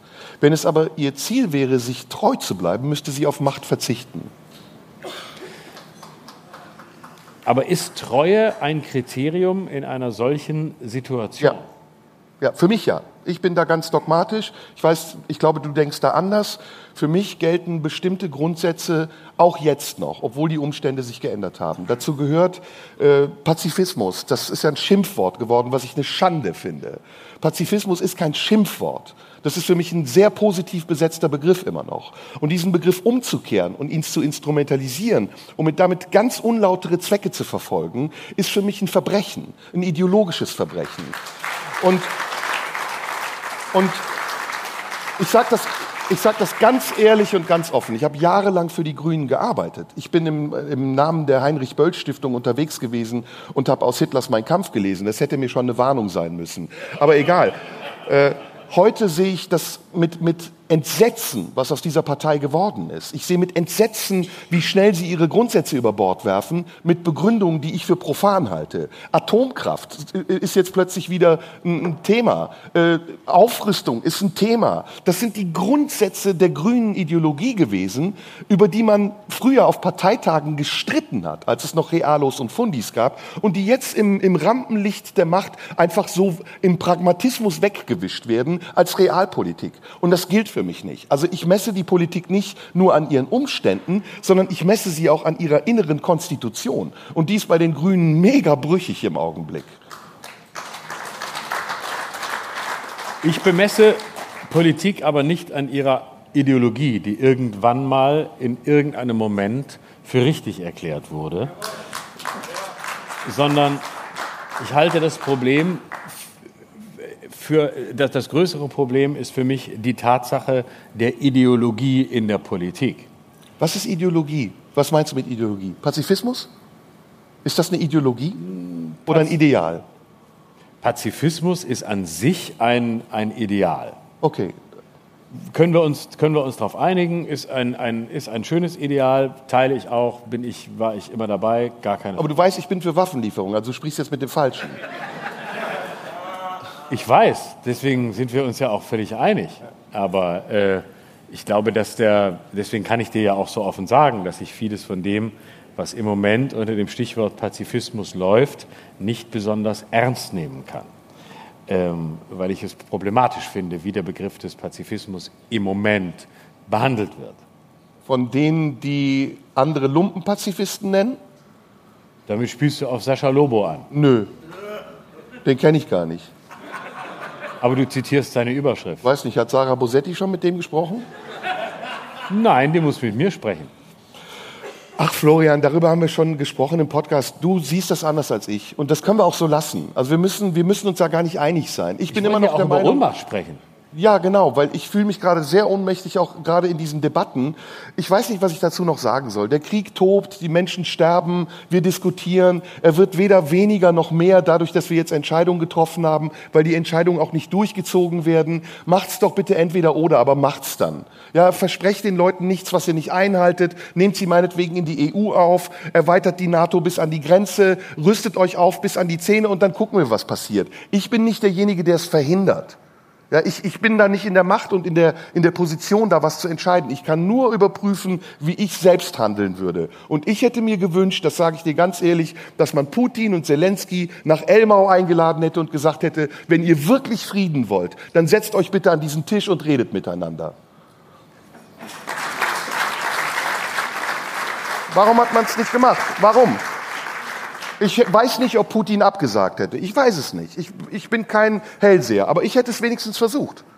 Hätte gesagt, komm, die Tür ist auf, wir wollen immer noch reden. Jeden Tag sterben Menschen, jede Sekunde, in der wir nicht miteinander reden, in der wir über irgendwelche Ersatzlösungen streiten. Also lass doch jetzt anfangen, Kompromisse zu finden. Und da geht's nicht um Sieg oder Niederlage, es geht um Existenzen und nicht nur um Einzelne, die Russen oder Ukrainer sind, sondern es geht um die gesamte Welt in diesem Kontext. Wenn dieses Ding schief läuft, geht es auch mit uns schief. Und deswegen müssen wir uns den Arsch aufreißen, so wie wir beide auch, wenn wir sprechen, Kompromisse zu finden. Anders wird das das nicht funktionieren. Da sind wir. Da sind wir beim alten Thema, darauf kamen wir mehrfach, deswegen halten wir es kurz. Ich bin der Überzeugung, man kann mit einem Menschen, der ein Land vernichten will, keine Kompromisse. Man wird ihn aber auch nicht besiegen. Das schwöre ich dir. Ich lege dir dafür mein Ehrenwort auf den Tisch. Es wird nicht funktionieren, dass du Russland besiegst. Da kannst du den Arsch aufreißen, du kannst es aufrüsten, die Ukraine, bis zum geht nicht mehr. Am Ende kannst du Atombomben draufwerfen. Es wird nicht dazu kommen. Es wird auch nicht dazu kommen, dass Putin vor ein Kriegsgericht gestellt wird. Sondern entweder der geht unter und dann gehen wir mit ihm unter oder dieses Ding wird anders gelöst. Es, anders wird's, das ist meine feste Überzeugung.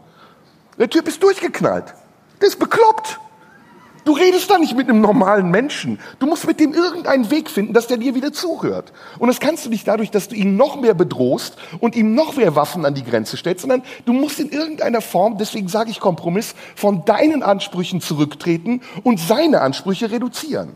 Das ist Diplomatie. Ich bin nicht Politiker. Ich wüsste vielleicht, wie ich es machen würde, wenn ich es könnte. Aber ich kann es nicht. Ja, problematisch. Und weißt du, was mir auf den Sack geht? Sorry, ich will mich nicht in Rage reden, aber es geht mir echt auf den Sack wie dieses Ding zum Politikum geworden ist und plötzlich so ein Teil einer Modebewegung.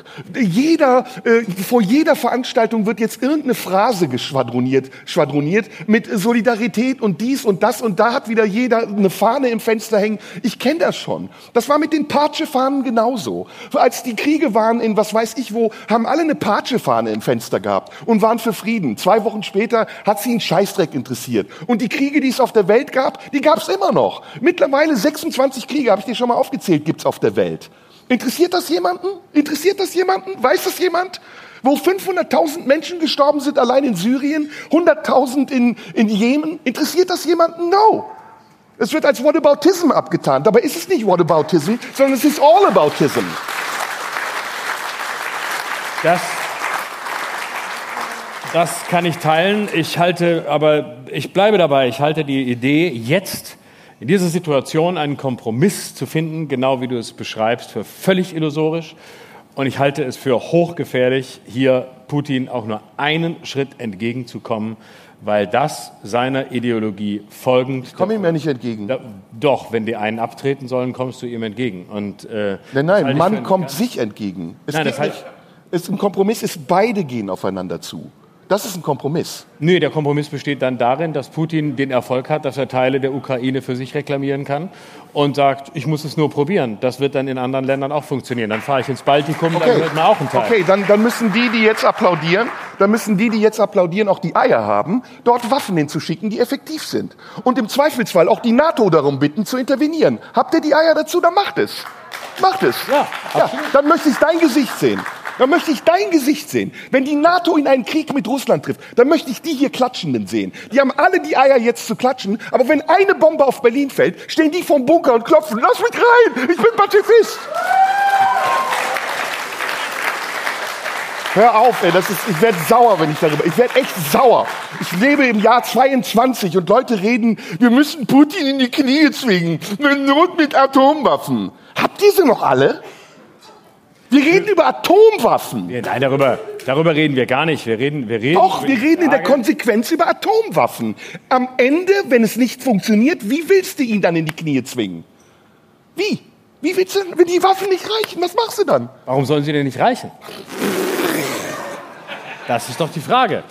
Ich glaube, ich bin sehr sicher, dass, und, dass du Putin unterschätzt und dass du äh, dass deine, dass deine Idee eine, eine romantische sein mag, aber sie hat mit Diplomatie ja, nichts zu tun. Nicht romantisch. Doch, sondern es ist das Erfolgserlebnis. Romantisch ist zu denken, du kannst Putin in die Knie zwingen. Es ist das, das, es ist das Erfolgserlebnis von einem, der im größten Wahnsinn in weitere Länder einmarschieren wird und am Ende in Polen stehen wird, wenn man ihn gewähren lässt. Das Ich bin sehr gespannt. Ich bin das, echt gespannt. Und das ist die Ideologie, die dahinter steckt. Und da kann man nicht sagen, wir müssen jetzt einfach mal mit dem reden. Es ist, wenn er die Ukraine vernichten will, kann man ihm nicht Teile der Ukraine abtreten, um zu sagen, danach Okay, reden wir auch da Klartext. Reden wir auch da Klartext. Ukrainer sind im Moment Edelflüchtlinge. Ja, die kriegen alles, was sie wollen. Die kriegen Hartz IV, die, was weiß ich. Weißt du, wie oft ich ukrainische Kennzeichen an Porsches sehe?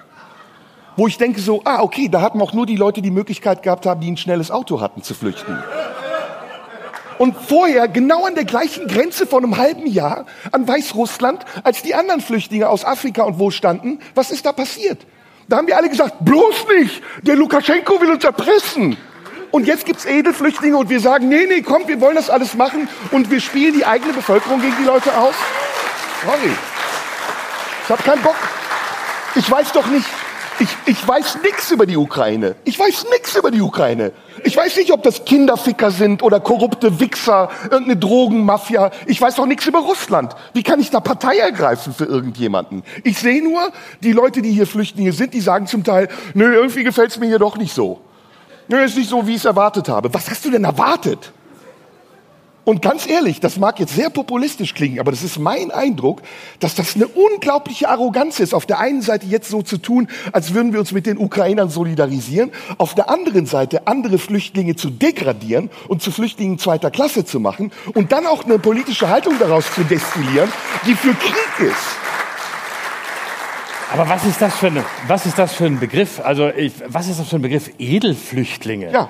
Wa- wa- Was soll denn das sein? Das ist doch ein Widerspruch in sich. Das ist doch ein, ein Populismus nicht zu, nicht zu überbietender Begriff. Es gibt doch keine Edelflüchtlinge. Ich habe keine Angst vor dem Wort Populismus. Ich liebe das Wort. Ja, ich weiß, ich weiß. Du, du liebst dich ja auch als, du liebst dich ja als Populist und Diktator. Das ist part of the game. Das wissen wir ja. Aber was soll das heißen? Edelflüchtlinge. Das sind Menschen, die kommen aus Kriegsgebieten und eine Aufteilung zu machen zwischen Edelflüchtlingen und anderen Flüchtlingen. Und, und hat das man, ist der, das ist doch und der hat man den eigentliche Leuten aus, Zynismus. hat man den Leuten aus Afrika, hat man den. Leuten aus Afrika eine Krankenversicherung gegeben? Hat man ihnen Hartz IV gegeben? Hat man ihnen eine Arbeitserlaubnis gegeben? Man hat diese Leute jahrelang auf Booten im Mittelmeer sterben lassen und hat sie einquartiert in Asylantenheime und immer noch ist es so jeden Tag. Ist das nicht ein Edelflüchtling, der nach Deutschland kommt und hofiert wird, als wäre er was Besonderes? Er ist genauso ein Flüchtling wie alle anderen auch. Und dann bitte kümmert euch um die anderen Flüchtlinge genauso. Das ist das, was ich sage. Völlig richtig. Da stimme ich dir absolut zu. Da stimme ich dir völlig zu. Da hast du recht. V völlig klar. Aber trotzdem äh, finde ich das aus, äh, finde ich es irritierend, Flüchtlinge gegeneinander, gegeneinander auszuspielen, wenngleich du in der Sache recht hast, dass es natürlich Ungleichheiten gibt. Und das ist ein Problem, keine Frage. Aber was, was willst du Sie aber nicht tun? gegeneinander aus. Ich nicht. Was, Die Bundesregierung macht das. Ich aber nicht. was willst du tun? Willst du, willst, du- aber das Argument zu sagen, da sind Leute, die sind mit dem Porsche gekommen, ähm, Also erstmal Sorry, möchte ich, dass. Deutschland sich zum Pazifismus bekennt. Zweitens möchte ich, dass Deutschland Flüchtlinge gleich behandelt, egal woher sie kommen, und sich seiner Verantwortung bewusst ist, diesen Menschen hier einen, eine Sicherheit und einen Unterschlupf zu bieten, auf der Flucht vor Krisen und Krieg, die wir mit unseren Beteiligungen an Waffengeschäften mitfinanzieren und fördern. Ich erwarte, dass wir endlich realistisch werden und dass wir sagen, die Welt wird nicht besser dadurch, dass wir immer mehr Waffen verkaufen und wir schaffen auch keinen fucking Frieden mit Waffen, sondern wir transportieren Waffen in Ländern, in denen Krieg ist. Und egal wer dort stirbt, ich gucke den Menschen nicht in den Pass, wenn sie sterben und sage, ach Gott sei Dank, ein Russe oder hm, scheiße, ein Ukrainer, sondern solange Menschen sterben mit deutschen Waffen, läuft hier was falsch. Und das will ich nicht. Das will ich nicht. Und wenn, und wenn die Engländer und wenn die Franzosen und wenn die Italiener, wenn die Holländer, wer auch immer Bock darauf haben, dann sollen sie es machen. Aber dann soll Deutschland meiner Meinung nach sagen, sorry, wir haben genauso wie beim Antisemitismus-Thema eine historische Verantwortung. Wir müssen sehr sensibel mit diesen Dingen umgehen. Und wir wollen nicht nochmal riskieren, dass mit deutschen Waffen auf irgendeinem Konfliktherd in der Welt Dinge getan werden, die nicht in unseren Ethos passen. Und dieser Ethos muss definiert werden und besonders von einer Partei wie den Grünen. Das, was du machst, ist ein, ist, ein, ist ein großes Problem. Denn es ist gerade die Aufgabe Deutschlands, hier aus historischem Bewusstsein. Jetzt kommt die Hitlernummer. Jetzt kommt die Natürlich. Hitlernummer. Das, Das total Punkt. falsches Argument. Natürlich, das total ist das entscheidende Argument. Nein. Was hättest du, was hättest du getan? Hättest du Hitler weiterlaufen lassen? Natürlich Bitte, das ist- das ist Nein, das, was du machst, das ist Vulgärpazifismus. Putin das ist so ein Markt, das ist ist Marktplatzgeschrei. Ja, das ist ja, wir müssen uns zum Pazifismus bekennen. Es, das ist populistisch, das ist billig. Ja, das, das ist nicht, das ist nicht Pazifismus. Das klingt geil. Ich bin auch Pazifist. Ich habe auch keinen Bock auf Waffenlieferung. Es ist überhaupt nicht die Frage, dass ich das befürworte. Ich wiederhole noch aber, aber ist der Punkt Lösung? zu sagen, das ist Pazifismus, dazu müssen wir uns bekennen. Es ist, es ist leider, so leid es mir tut, und wir sind uns im Thema Pazifismus völlig einig, aber, aber es ist billig und zu sagen, gerade Deutschland muss sich daraus halten, das wird leider der historischen So, um Verantwortung ein für, nicht um, um es gerecht. ein für alle Mal zu entkräften, dieses Argument ist bewusst demagogisch und es ist falsch, es ist grundfalsch. Zu Hitlers Zeiten hatten wir es nicht mit einer Atommacht zu tun. Ja, Hitler war keine Atommacht. Der hat die V1 in Peenemünde gestartet und die ist erbärmlich gescheitert.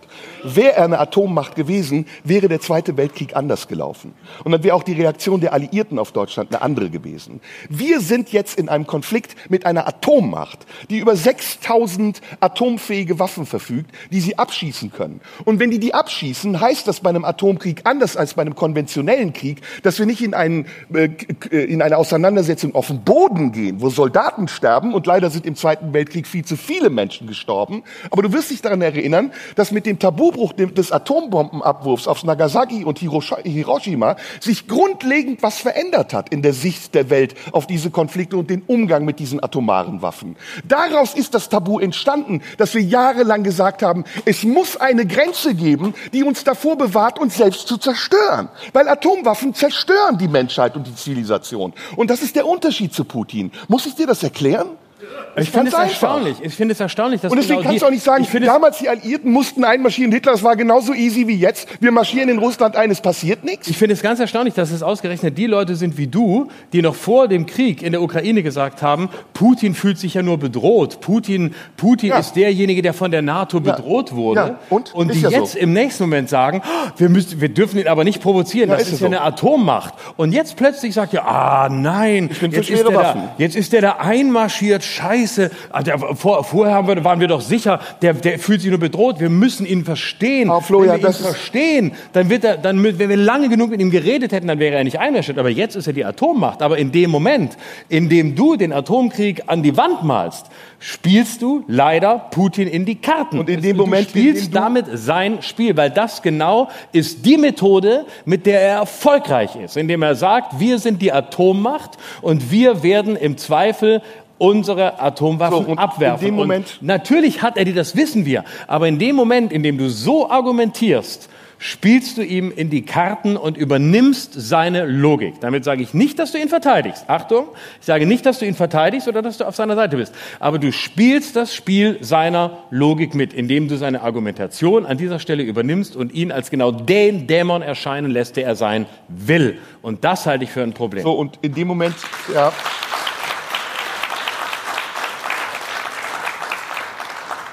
Nach wie vor, in dem Moment, in dem diese Argumentation kommt, ohne dass du die Konsequenz dieser Argumentation siehst, verharmlost du das, was passieren kann. Und das ist der atomare Krieg, über den ich hier spreche. Und nochmal, ich habe damit auch kein Problem, ob jetzt irgendjemand sagt, ich würde Putin verteidigen oder nicht. Wir sind doch nicht doof. Oder doch, wir sind verdammt doof. Wir sind so dumm eigentlich, man kann sich das gar nicht vorstellen, wie dumm die Menschen sind. Wer hat, ich wiederhole es jetzt und du wirst dafür an die Decke gehen, wer hat seit Jahrzehnten völkerrechtswidrige Kriege geführt? Wer hat Waffen exportiert, Konfliktherde sich geschaffen und in den Konfliktherden sogar beide Konflikte, Konfliktparteien mit Waffen versorgt, ist über das Völkerrecht hinweggegangen mit einer Nonchalance, dass man dachte, okay, das ist ein Imperium, können wir nichts machen. Es waren die Amis, ja, in Kuba, Korea, Vietnam, wo Leute mit, mit äh, Napalm be- zerbombt wurden, Irak, Libyen etc. Ist das alles weg? Ist das alles, spielt das keine Rolle mehr? so dermaßen das billiges so- Argument. So, Dieses Au- Ausspielen, die Amis haben und dann die Amis haben Warum ja auch das und der Westen, Warum ist das der? Westen hat, weil es, das weil es historisch So, ich war aber noch nicht vollkommen fertig. und es ist, es ist war noch nicht so, es fertig. ist historisch so dumm, Ja, so zu argumentieren. Es ist so abartig dumm. Die Amis haben seit Jahren. Warte mal, warte Nein, mal, Und ich war noch nicht es fertig. Es Ich war noch nicht darum, fertig. Konflikte singulär zu sehen. Ich will- und du musst dir diesen Nein, Konflikt nein, angucken. und nein, nein, dir- nein, nein, Die Amis haben, das Nein. ist diese, das ist dieser Sarah Wagenknecht Dreckspopulismus. Na und? Was ist denn an Sarah Wagenknecht in der Sache zu Das ist argumentieren. Populismus. Das ist Populismus. Nein. Was ist also erstens? Erstens äh, finde ich diesen Umgang auch mit Sarah Wagenknecht für jemanden, der sich als Demokrat bezeichnet, ungehörig. Ja? Weil Sarah Wagenknecht hat es verdient, dass man sie als Demagogin und Populistin bezeichnet, was sie Ach, und leider ist. Habeck und Baerbock nicht? Habeck und Baerbock nicht? Habeck und Baerbock, äh, und die, man muss Habeck und, und, und, Baerbock und nicht Hofreiter ist nicht Demagoge? Hast- Hofreiter hat nicht eine Kehrtwende um 180 Grad gemacht, wenn er sich jetzt zum Waffenexperten auf Moment, reden wir jetzt, reden wir jetzt über die USA oder reden wir über Hofreiter? Wo willst du eigentlich hin mit deiner ich nicht, Argumentation? Ja, weil du hast mich ja unterbrochen, du Arschloch. ich habe dich überhaupt nicht Du hast mich unterbrochen. unterbrochen. Nein, ich habe Lass nur mich das zu Ende sagen mit den Amis. Lass mich das mit den Amis doch zu Ende Ja, sagen. mach doch weiter, du Wichser. So, apropos. Erstmal finde ich diese Geschichte mit, wir sollen Putin nicht provozieren, das darf man bloß nicht sagen, total falsch. Natürlich darf man das sagen. Putin ist ja auch provoziert Man worden. darf übrigens alles sagen, Und, und, und zweiter, zweiter. Aspekt, den ich falsch finde, ist, äh, das ist ein singulärer Fall, der hat mit der Geschichte gar nichts zu tun. Dieser Fall hat nur mit der Geschichte zu tun. Das hat ich damit zu tun, dass die Europäer 2014 den Ukrainern falsche Hoffnungen gemacht haben und sie auf den Maidan getrieben haben und diese Menschen haben demonstriert, weil sie geglaubt haben, dass ihr Wunsch erfüllt werden würde, Teil der EU zu sein. Warum hat man das dann damals nicht gemacht, wenn man jetzt so glaubwürdig auf der Seite der Ukrainer steht? Warum macht man es jetzt nicht? Jetzt! Jetzt wäre der Zeitpunkt, es glaubwürdig zu machen. Warum benimmt man sie nicht in die NATO auf? Konsequent straight, weil man eine halbgare Scheißpolitik macht. Weil man auf der einen Seite sagt, ja, wir helfen euch und wir geben euch Waffen. Wo sind die Waffen? Wo sind die Waffen? Sind die schon da? Schießen die schon damit? Und auf der anderen Seite sagt man, wir nehmen euch in die EU auf, aber nur als Beitrittskandidat. Warum denn das? Mach's doch sofort, wenn du die Eier hast. Verstehe ich nicht. Du weißt, dass das so einfach nicht geht und du kannst auch nicht. Warum geht das nicht? Man soll doch Putin provozieren. Man soll überhaupt nicht Putin provozieren. Warum soll man Putin nicht provozieren? Das, will, das, ist, äh, das- das, ist der, das ist der übliche billige Populismus. Den du anwendest. Nein, du. Du wendest ihn an. Oh, wenn ich die Klitschkos schon sehe, ey. Das war jetzt Dann Populismus. auch immer dieses Getue, als dürfte man irgendwas nicht mehr sagen. Du darfst doch alles sagen. Man dürfte, es, man dürfte es nicht mehr sagen. Und er sagte hier, man dürfe, dass man das nicht mehr sagen. Du kannst alles sagen. Du sitzt doch hier und sagst alles und kriegst dafür Applaus und tust du, als dürftest du das, was du gerade sagst, nicht mehr sagen. Das ist doch nicht dein Niveau, mein Freund. Warum? Du kannst alles sagen. Du kannst alles sagen. Du kannst sagen, wir sollen Putin provozieren. Du kannst sagen, wir sollen ihn nicht provozieren. Ich fühle mich gerade ohnmächtig. Das ist übrigens der klassische Opferkult der Gegenwart. Wenn man nicht mehr weiter weiß, wird man zum Opfer. Sag bitte noch Täter-Opfer-Umkehr. Opfer ist Opfer seines ganz Sag wichtig. bitte, sag bitte noch Täter-Opfer-Umkehr. Sag ähm, brutaler Angriffskrieg. Sag ähm, irgendwie so. Nee, du musst, du musst, nee, du, de- deine Aufgabe ist jetzt zu sagen, dass Putin das Opfer ist. Dass Putin im Grunde, dass Putin eigentlich ein armes Nee, nee, Schwein nee, ist. Wir sind Und- alle das Opfer. Wir sind alle das Opfer dieses Krieges. Wir sind alle das Opfer dieses Krieges. Du, ich, die Leute, die sterben in der Ukraine, die Russen, wir sind alle Opfer. Krieg ist immer ein Verbrechen gegen alle. Ist nicht nur ein Verbrechen gegen einen. Das ist ganz easy. Und, und, und, und um das versöhnlich zu beenden, ich will das, wir müssen aufhören. Um das versöhnlich zu Wir beenden, müssen gar nicht aufhören, ich bin noch nicht nackt. um das, gleich, gleich. Gleich, um das, um das, ich will das ganz ehrlich noch mal zum Schluss sagen. Ich liebe das, mit dir so zu streiten und ich nehme das mit. Ich verspreche dir das. Ich habe über jede Sendung, die wir hatten, wirklich lange nachgedacht und ich habe wirklich überlegt, warum sagt Florian das und was kann ich davon annehmen und nicht. Und ich greife nicht dich an, mein Freund. Ich greife nicht dich an, sondern ich versuche mit dir über die Dinge zu reden, die mich angreifen.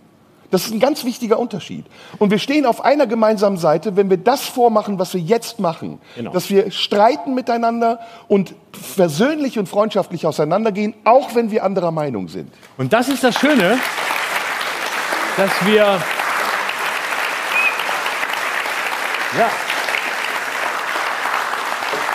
Und, und das ist tatsächlich, das ist, das ist ohne Witz wirklich eine, das, das Einmalige und Schöne, was, was wir auch wirklich nochmal vor Publikum hier sagen können, dass wir nach dieser Show hier rausgehen und uns in die Arme fallen und Wein zusammen trinken, weil wir, und damit sind wir wieder beim ersten Teil der Show, weil wir das Ganze nicht persönlich nehmen und weil wir es nicht privat diskutieren und weil wir, oh Gott, ich hab's geahnt. Oh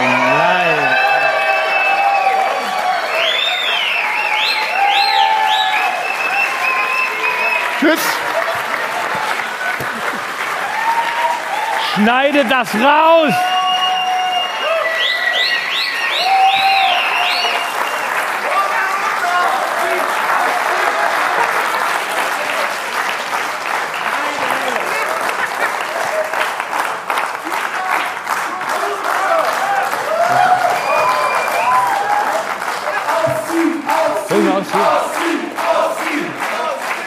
Du bist dran. Ich, mach, ich zieh die Hose aus, ja? Herren. Serdar Somuncu, Dankeschön. Ich, ich mach das mal hier. Reicht, ne? Mein Lieber, es war großartig. Komm her. Dankeschön. Vielen Dank, mach's gut. Alles Liebe, Dankeschön. Ciao.